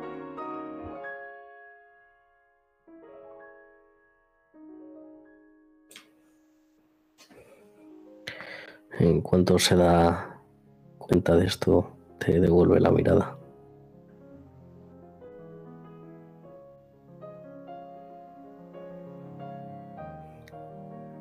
Em, quizás em, podríamos salir al porche esta noche. Sigues teniendo esos esos marshmallows que te encantaban de crío. No, Pete. Podemos ver las estrellas, ya que estamos. Sí, como una noche de acampada, pero ahí delante del, del porche. ¿Qué?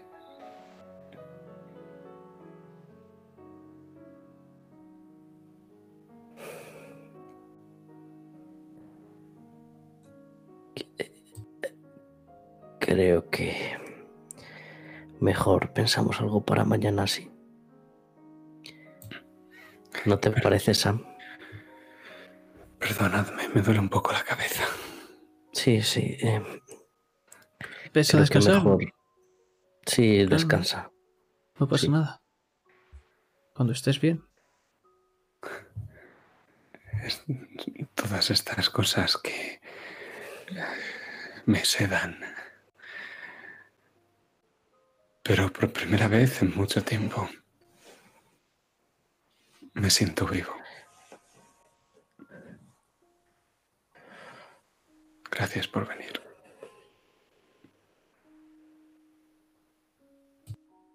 Peter puede ver cómo se caen las lágrimas. Gracias a ti, Peter. Y por otro lado, Jared se muerde los labios y llora, pero de rabia.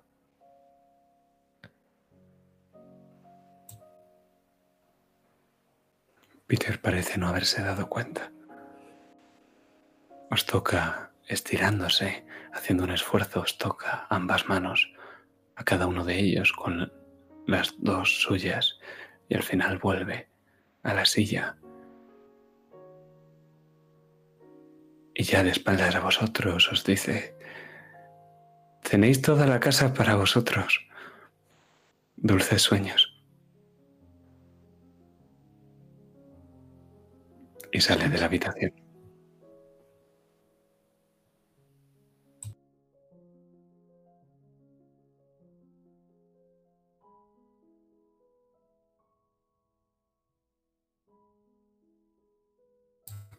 Y vosotros me diréis si vais a hacer o decir algo más. O nos vamos.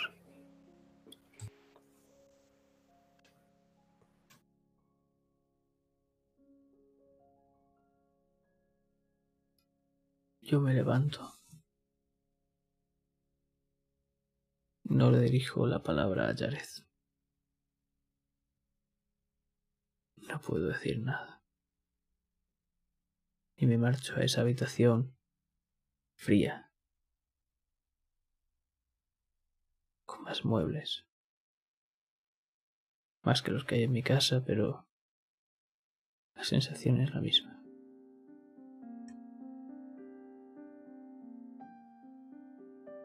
Y hoy no abro mi ventana.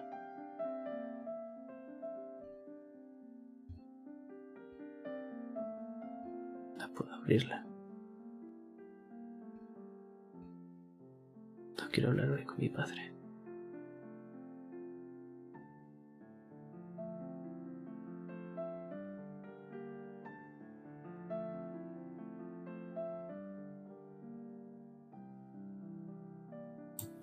y en las cortinas oscuras vamos a verte en una posición muy parecida a como te veíamos al principio, dejando caer tu espalda hasta que quedas de rodillas apoyado en la pared con la persiana y las cortinas echadas justo detrás de ti, como si fuera, como si no fueras más que un niño, Sam. pero nosotros nos vamos a ir a un lugar un poco más feliz que ese. Quizá unas plantas por encima de donde tú estás, en un verano del 68. Y vemos a dos chicos, dos adolescentes, que están cogidos de la mano, apoyados en ese tejado mirando el cielo que se vuelve de un color naranja. Y podemos ver las cordilleras azules que siguen siendo azules, pese a ser el cielo naranja. Y te da la mano y la estruja en la tuya, Jared.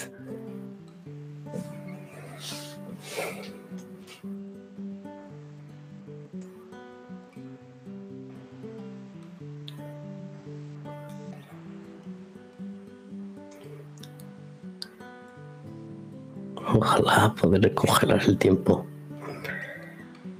y guardar recuerdos y poder, ya sabes, volver a esos recuerdos cuando tú quieras.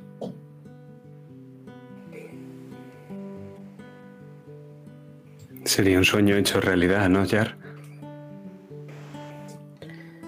Sí. Sabes, aunque te vayas, me escribirás y seguiremos juntos, en cierta forma.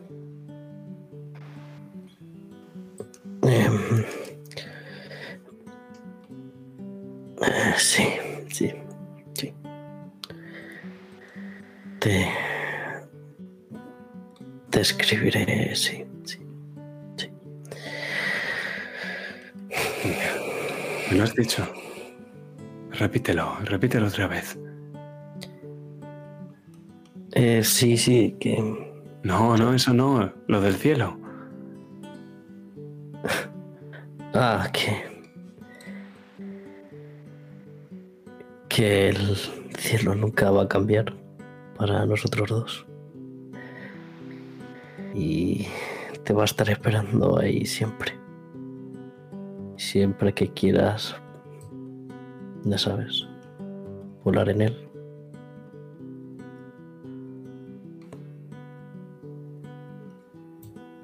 Creo que es lo más bonito que me has dicho nunca. Te quiero, Jared Hampton. Yo también a ti, Pete. Te besa. Te besa, calla tus palabras y pone sus labios en los tuyos. Y cuando se separa, te dice no. ¿Sabes lo importante que es este momento para mí? ¿Sabes la de veces que he vuelto a este recuerdo? Como si lo tuviera embotellado.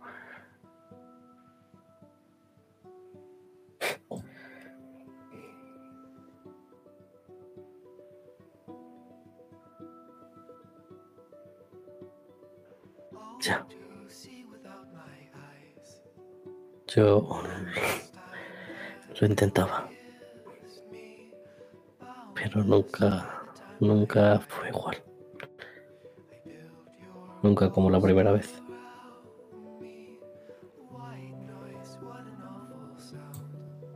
Podrá ser la primera vez todas las veces que queramos. Alguna vez será la última. La última para siempre. No, Jar. Eso no tiene por qué pasar.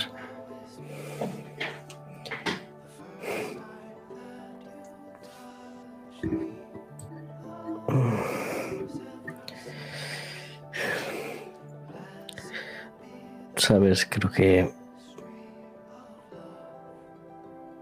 que lo mejor es que no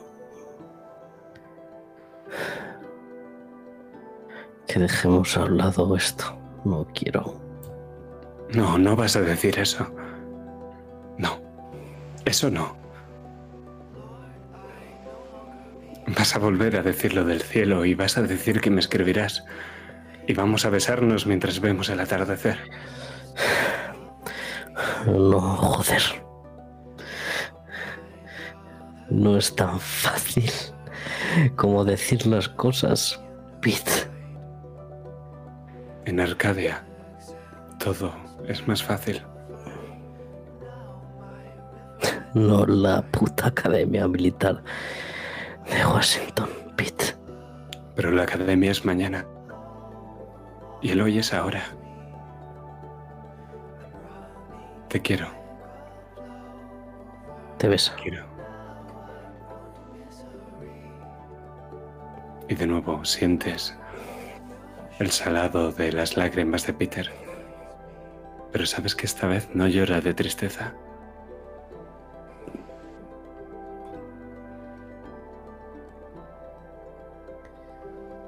Y cuando te separas de él, ves que tiene ojeras. Unas ojeras que han oscurecido las cuencas de sus ojos.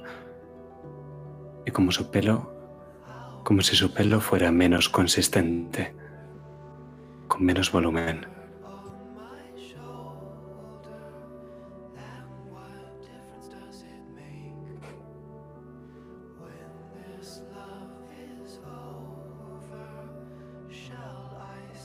El tiempo es duro con nosotros, ¿no?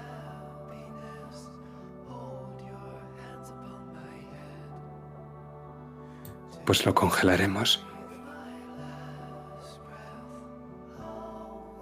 Ojalá.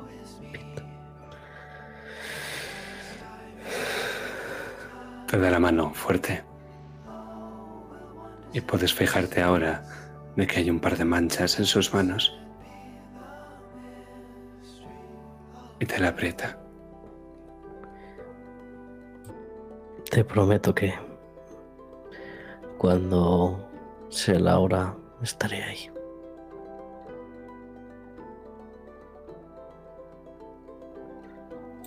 Seré esa persona que irá por ti cuando toque.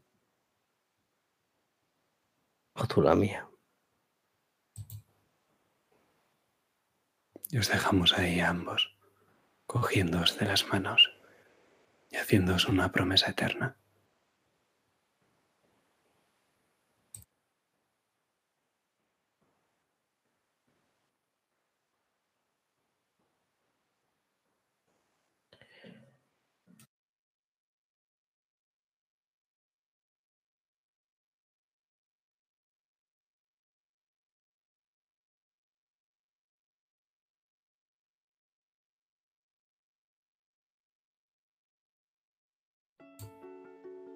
¿Qué te ha pasado? ¿Quién te ha hecho esto?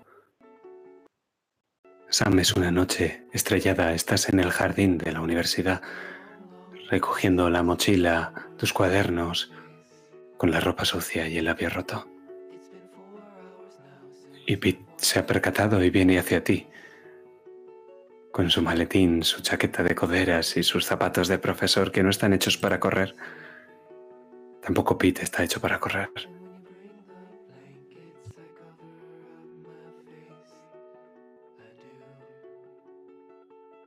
Ya lo sabes, Peter. Lo mismo de siempre.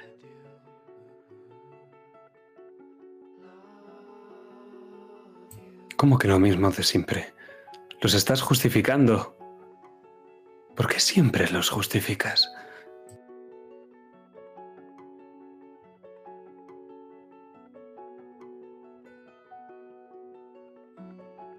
Siempre que pasa esto, después te veo. Algunos dirían que es un precio a pagar.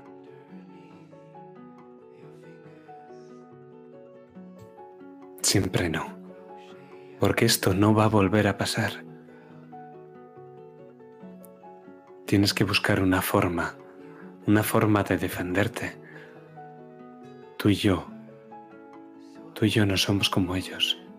Nunca lo seremos. Pero no podemos dejar que nos hagan esto.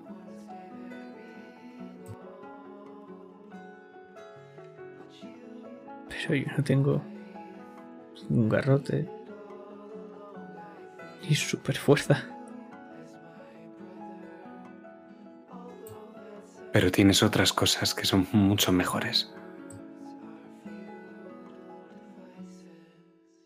Te tengo a ti.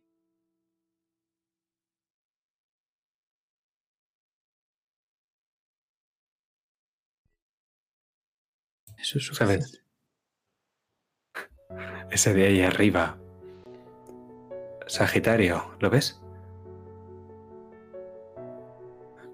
Hay quien dice que es el centauro Quirón. ¿Sabes quién era, no? Sí, era una especie de maestro. Así es. Era justo eso. Heracles no habría sido quien fue ni habría tenido las ideas que tuvo si no hubiera tenido por maestro a Quirón. Y al final lo acabó superando. Porque eso es lo que hace el pupilo. Me necesitas ahora, Sam, pero no me necesitarás siempre.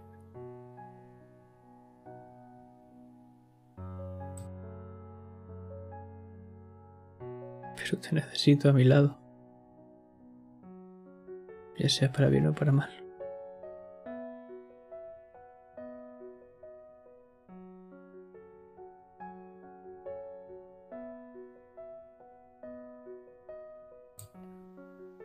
Pues podrás seguir viendo verme. Solo tienes que coger este recuerdo y atesorarlo, como he hecho yo. No sabes lo importante que es este recuerdo para mí. Sonría. ¿Y cuál fue tu maestro, Peter?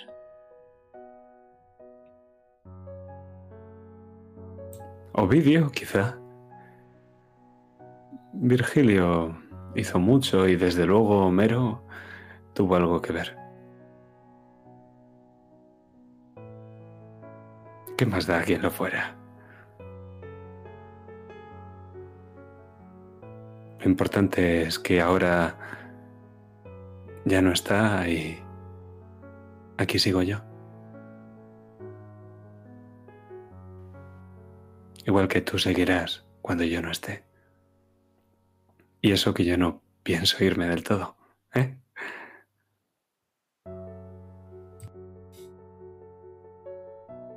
Algún día te superaré, Peter. Lo prometo.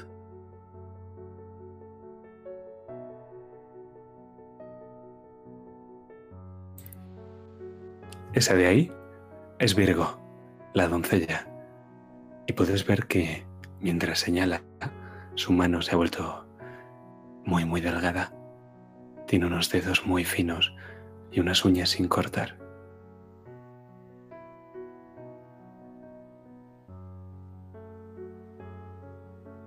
Representa como a muchas diosas a la vez, ya sabes. Lo importante es que es el arquetipo, la doncella. Lo entiendes, ¿no? Me lo explicas cada vez que nos vemos. Te sonríe. Y ahora puedes ver que casi no tiene encías. Que son todos dientes. Y que su cabeza... Su cabeza es casi una calavera.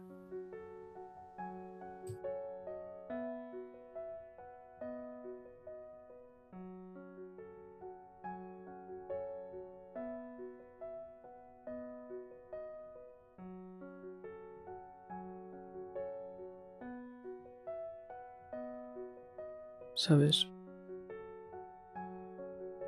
Creo que uno de los dioses que más me gustan son himnos. Himnos y zanatos. Pero sobre todo, himnos.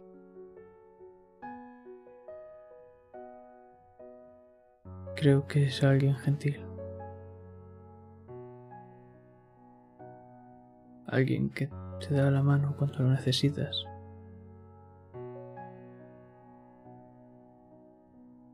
Para ir a otro lugar mejor.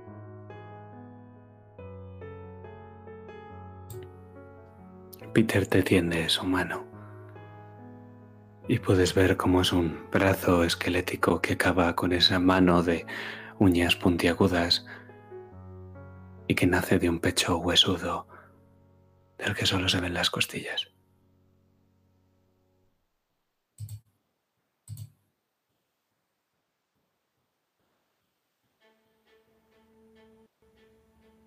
Y simplemente me dejo llevar. Pero Peter se queda mirando a su propia mano y entonces mira a su alrededor, confundido. Y en apenas un parpadeo tuyo, Sam, ves a Peter en una silla de ruedas al borde de una cama con un gotero y una vía unida a su brazo que le va introduciendo suero. Y Peter se queda mirando sus manos y esas vías que tiene unidas a las venas y cómo la piel, y ya no solo la de las manos, sino la de todo su cuerpo se mancha con esas lesiones cutáneas. ¿Qué? No, no, no, no. Así no. Esto así no. No acababa así. No. Sam. Sam. Tranquilo, Peter. Estoy aquí. Samuel, sal de aquí. Samuel, sal de aquí. Vamos, antes de que llegue. ¿Quién?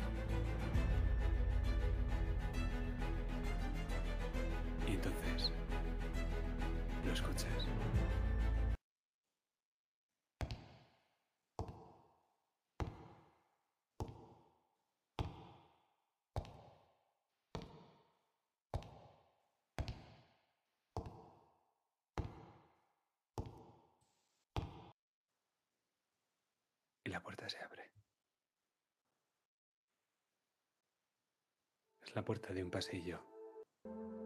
Sam, la puerta que tienes justo enfrente, que al abrirse y cerrarse de golpe te despierta. Una mansión tan vieja y aún así unas paredes de papel. Tu habitación está fría y oscura. Es de madrugada todavía. Pero si apartas las cortinas verás que no hay estrellas esta noche. Estás en una habitación extraña, en una cama extraña y estás solo.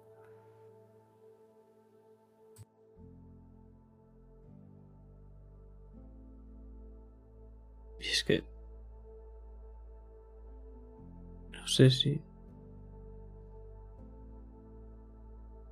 Es sudor o... o son lágrimas. Pero no quiero llevarme la mano a la cara.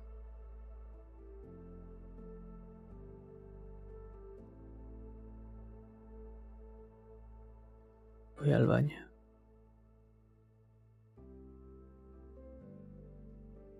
Y sin quitarme la ropa, me meto dentro de la bañera. Y el grifo.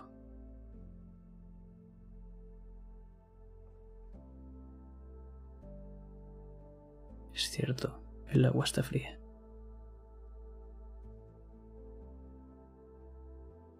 Pero al menos... Al menos me despierta.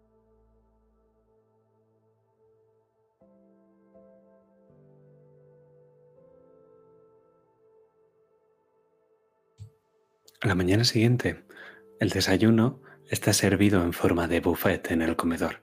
El servicio no va a llegar hasta entrada la tarde para preparar la cena. Así que conforme os vais despertando, podéis desayunar y almorzar lo que deseéis. Eso sí, no os habéis cruzado con Peter en el tiempo que llevéis despiertos. ¿Qué hacéis? ¿Dónde estáis?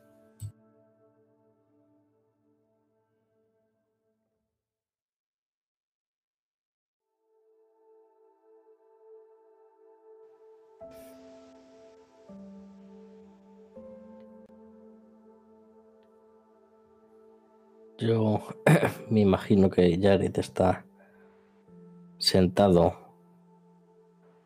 mirando por la ventana con un plato con dos tostadas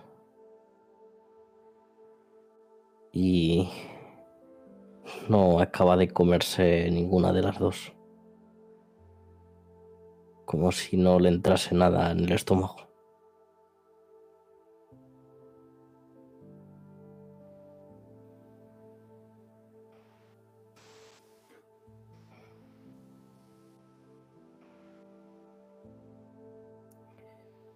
Está por ahí Sam. Sí, estoy en una parte del salón cerca de la ventana, dando círculos sin parar. Se me ve nervioso. Estate quieto. Por favor. Perdona, Jared. No he dormido bien. ¿Por qué? ¿Algún, ¿Alguna pesadilla? ¿O algo así?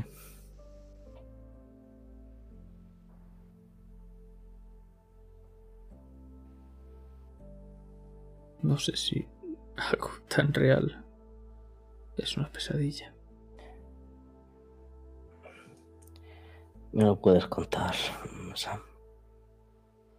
Confía en mí, no, no se lo voy a contar a nadie. Ni siquiera a Pete. Jared, ¿cuántas tostadas había en tu plato? Dos. ¿Y cuántas te has comido ya? Media. Pues la tienes entera otra vez. ¿Te has partido una y media? ¿O dos y media?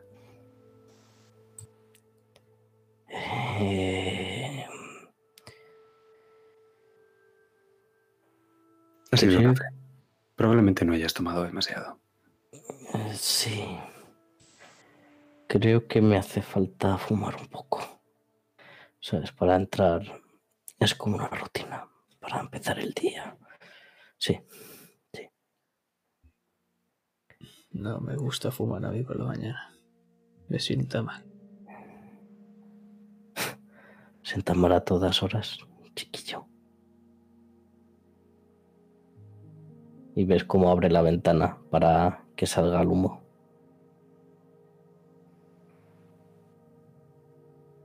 Creo. Creo que me afectó ver ayer a Peter así.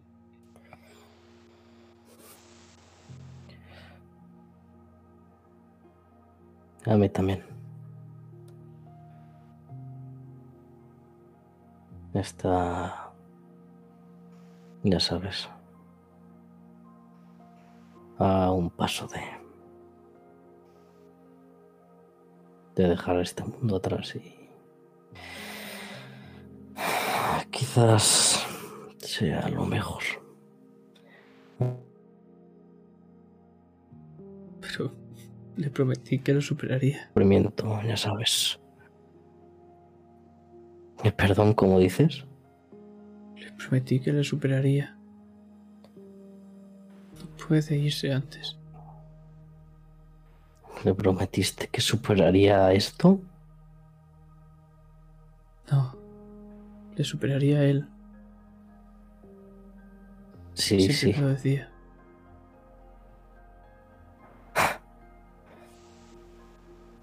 Siempre tan positivo y tan... Sabes, él, siempre ve las cosas buenas, incluso cuando no las hay. Y ve lo mejor dentro de cada una de las personas. Eso es lo que le hace especial. Tal vez. Debería ver lo que hay dentro de él. Nunca he escuchado que dijese nada bueno sobre él mismo.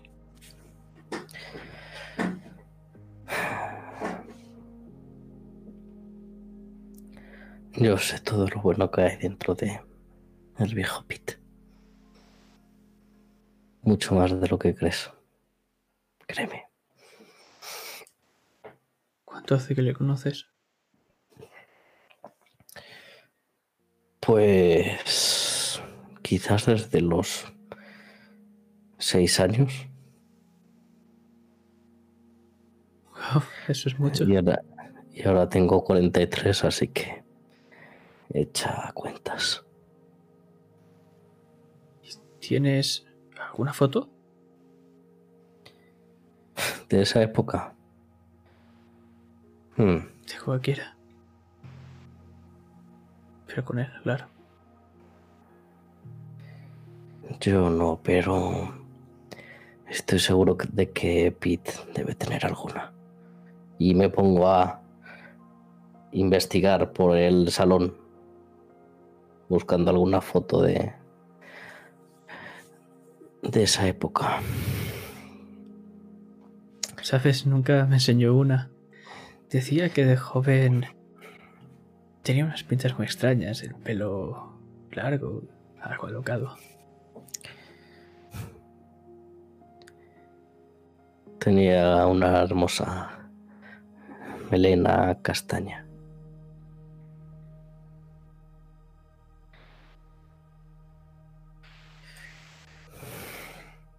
¿Y cómo era de joven? Era igual que ahora, pero más inocente quizás.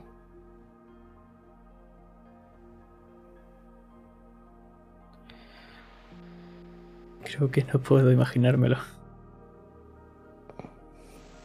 Mira, aquí hay fotos. ¿Lo ves? Este de aquí es él. No puede ser. Él adoraba ese horrible abrigo amarillo, pero bueno.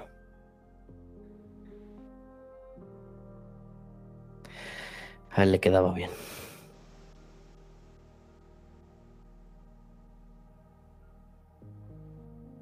Es Como si pudieses congelar el tiempo, ¿no?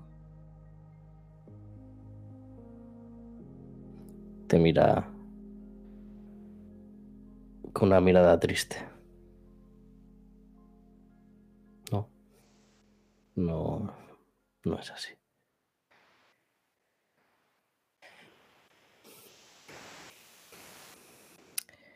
Y ahí me voy a quedar enseñándole a Sam eh, los familiares de Pete. Incluso tiene alguna foto con su, su perrito, ¿cómo se llamaba? Cooper, eso.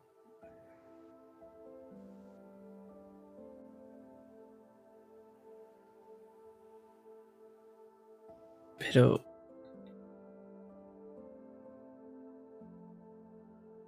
¿Y tú? ¿Dónde estás tú?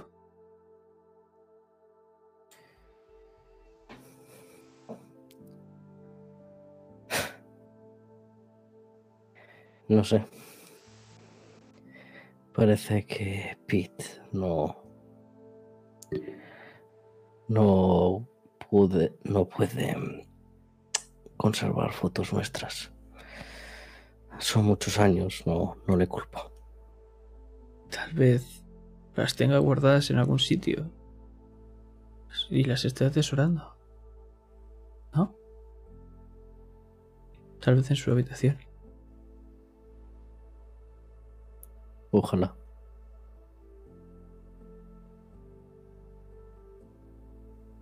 Podrías preguntarle.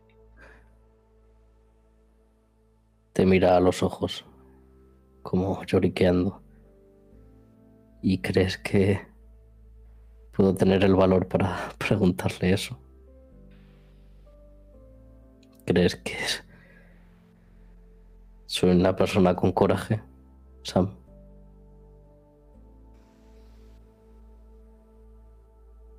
Puedo hacerlo por ti.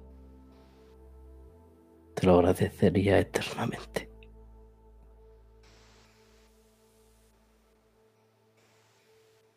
Y ahora soy yo quien te está guiñando el ojo.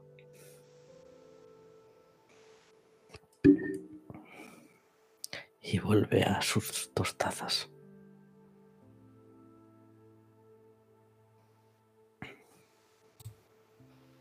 Esa foto que te he enseñado, Sam, esa foto de su madre, está muy mal.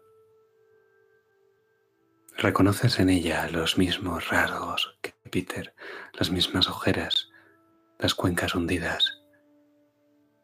La mujer lleva una bata blanca y está en una cama de hospital, pero al fijarte bien en la foto, ves que la pared que se ve al fondo es octogonal.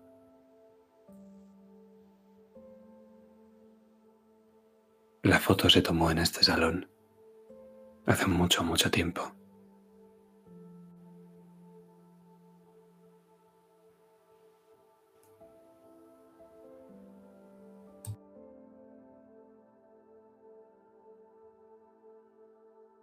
Ver a Peter.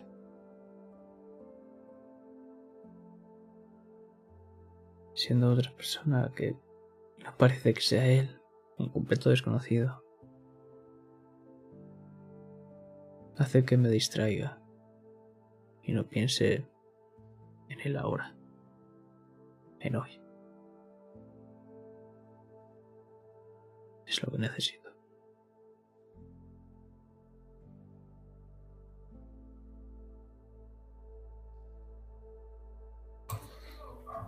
Pues decidme, ¿vais a desayunar y qué vais a hacer después? Peter acudirá al salón a la hora de almorzar, si no vais vosotros a buscarlo antes, claro.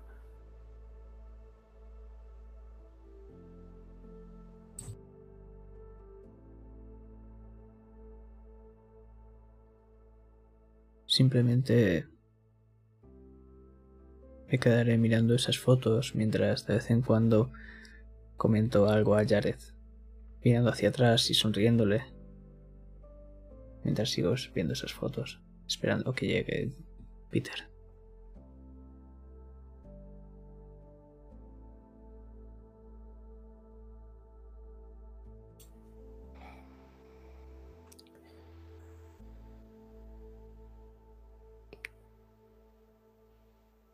Sabes, es curioso. De pequeño yo me metía mucho con Peter.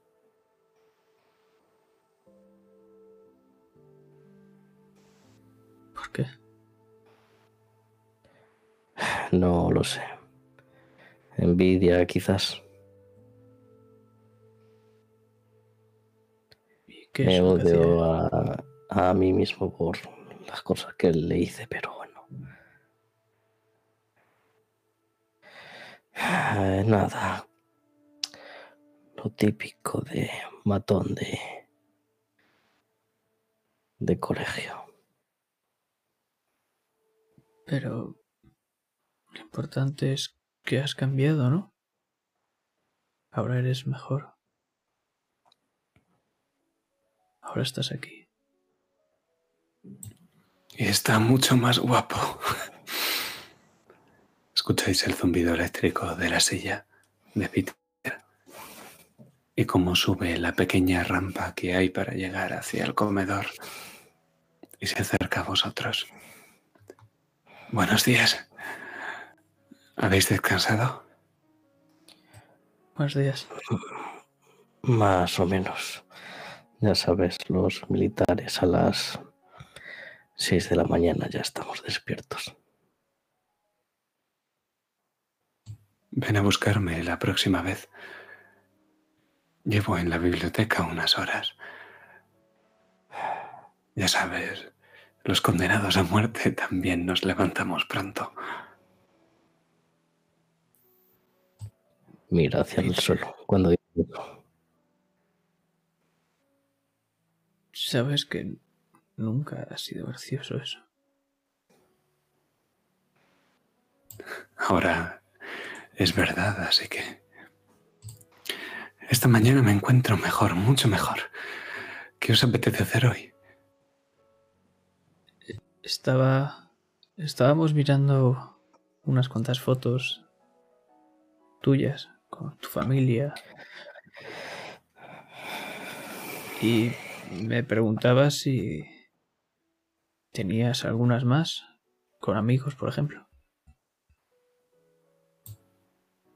Está ahí mismo. ¿Cómo no os habéis dado cuenta?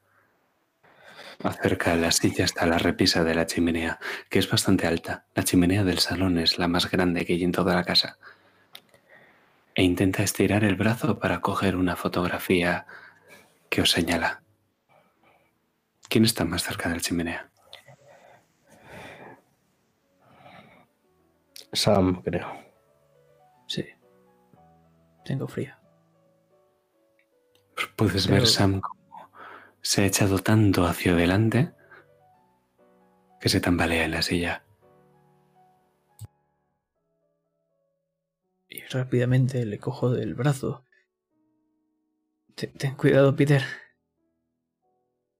Ya la puedo alcanzar yo. Y es que ahora ya no siento frío. Ahora es cálido. Y no se escuchan los pasos ni la respiración.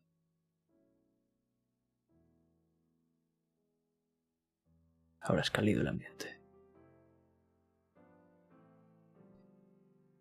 Y alargo la mano para coger la foto. ¿Es esta, Peter? Sí. La veis y ninguno de los dos la habíais visto antes. Y maldición, Jared.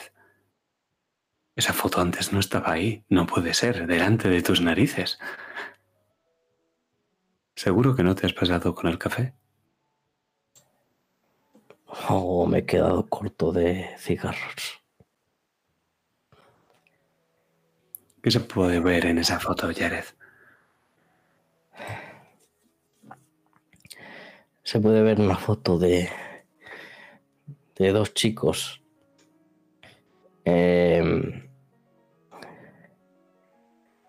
en lo que parece ser un verano porque van con pantalones cortos. En el vestíbulo de la casa.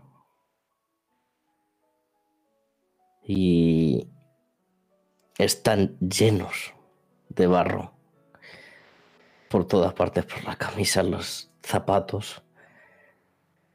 Y al lado tienen a un perrito que cogen los dos. Un precioso labrador.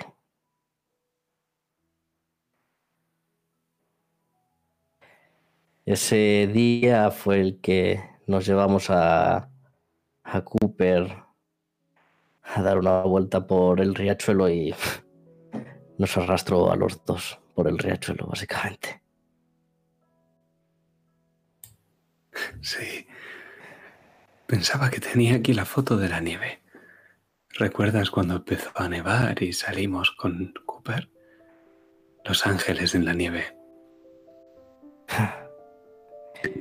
Sí, bueno, el, el pobre Cooper intentó hacer un ángel, pero bueno, le salió más bien una salchicha.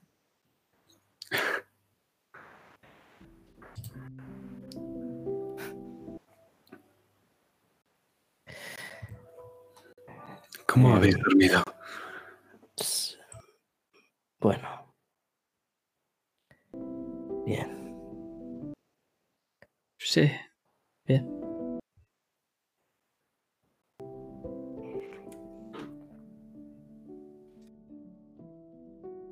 ¿Y tú? Ya sabes, poco mal. Pero pronto podré dormir más, ¿no?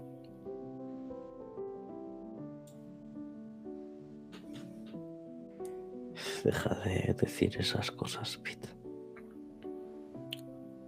¿Qué crees que pasa cuando morimos, Jar?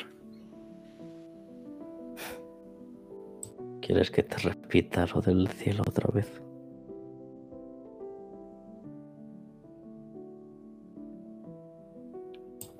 Parpadea, como aturdido.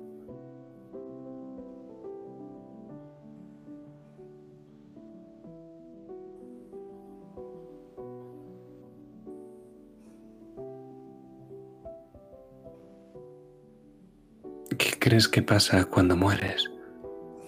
Yar,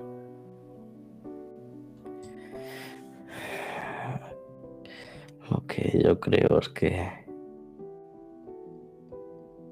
cuando mue- mueres, eh, siempre hay, si has sido bueno y tienes gente que te quiere, alguien viene a recogerte, a por ti y te acompaña en el camino y te lleva con él por el cielo volando hasta llegar a más allá de las estrellas.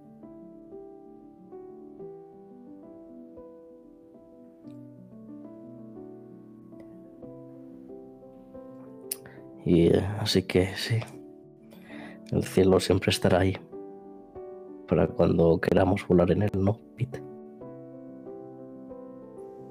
Me sale una media sonrisa.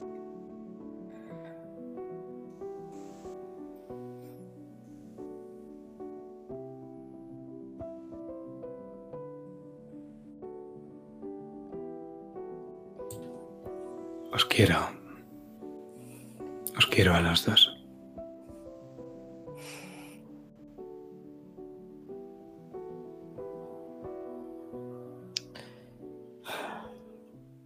Sé que en mi vida no he tenido muchos amigos. Sé que no los he buscado y sé que no los habría encontrado aunque los buscara.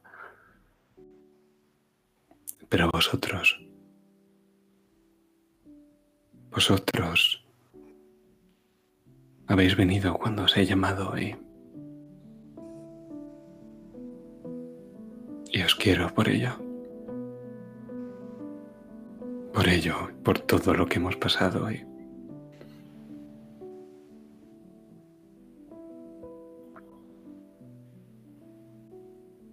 Gracias.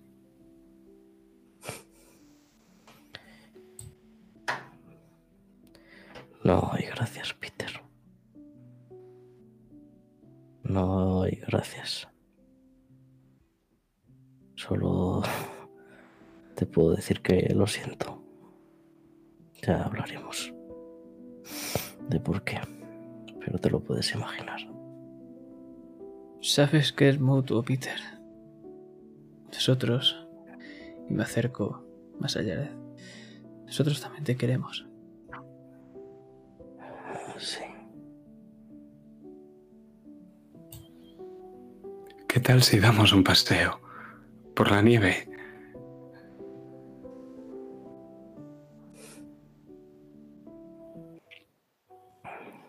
Claro. Sí. Pero con eso miro a la silla de ruedas. Con eso puedes, Pete. Peter sonríe y empieza a maniobrar. Jennifer, tráeme un abrigo. Voy a dar un paseo.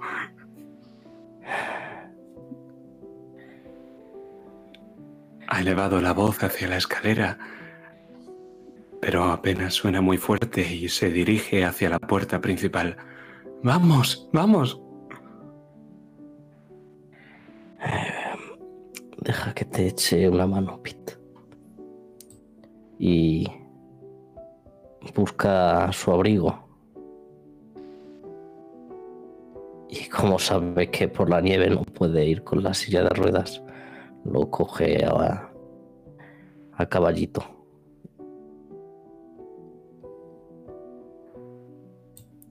Él se ríe como un niño pequeño. Al final tose. Mientras te lo echas en la espalda y puedes notar que pesa tan poco. Pesa muy poco.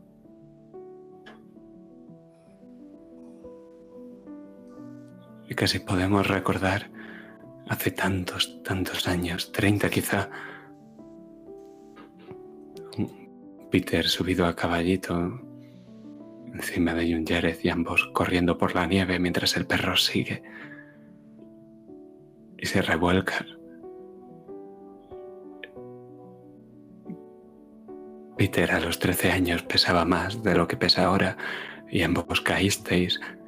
¿Y qué se hace cuando te caes en la nieve si no es un ángel de nieve?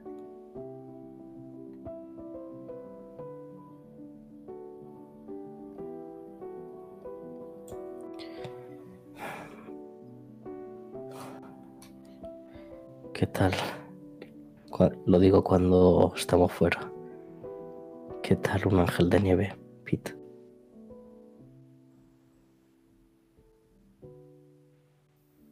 Vosotros sois mis ángeles. Ojalá, Pete.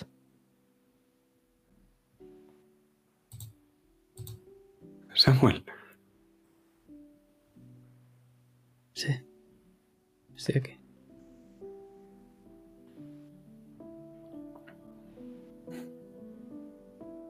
Sabes, esconderse en Arcadia a veces es tentador. Te refugias en un lugar seguro y estás cómodo ahí dentro y sientes que no te pueden hacer daño, pero... Pero estás solo.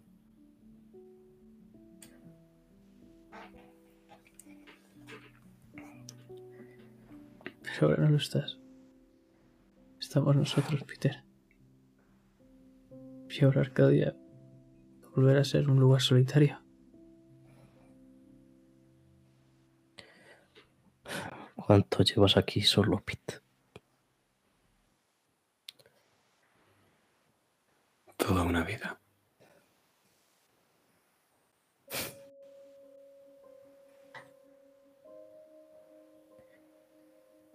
Creo que en eso nos parecemos. Y te sonríe de forma triste. Bájame. Bájame. Lo bajo. Y entonces Pete se pone sobre sus dos piernas. Y podéis ver sus pies descalzos sobre la nieve y cómo juguetea con sus dedos.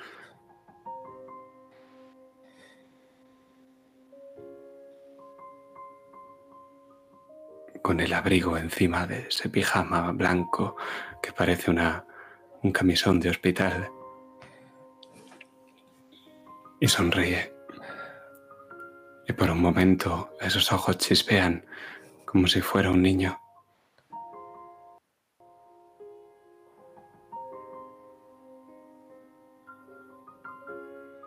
Y entonces mira el cielo, Samuel. Miras con él.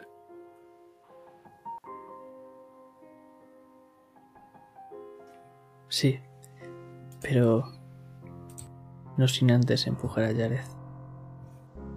Todo el mundo sabe que si quieres mirar al cielo,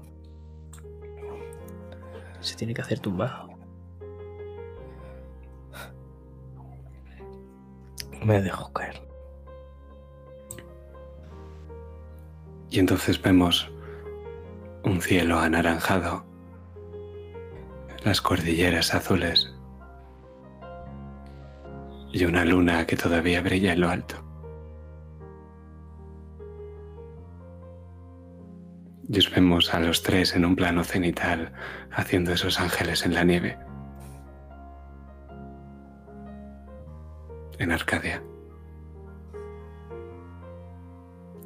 Damas y caballeros, esto ha sido Etin Arcadia Ego. Primera sesión.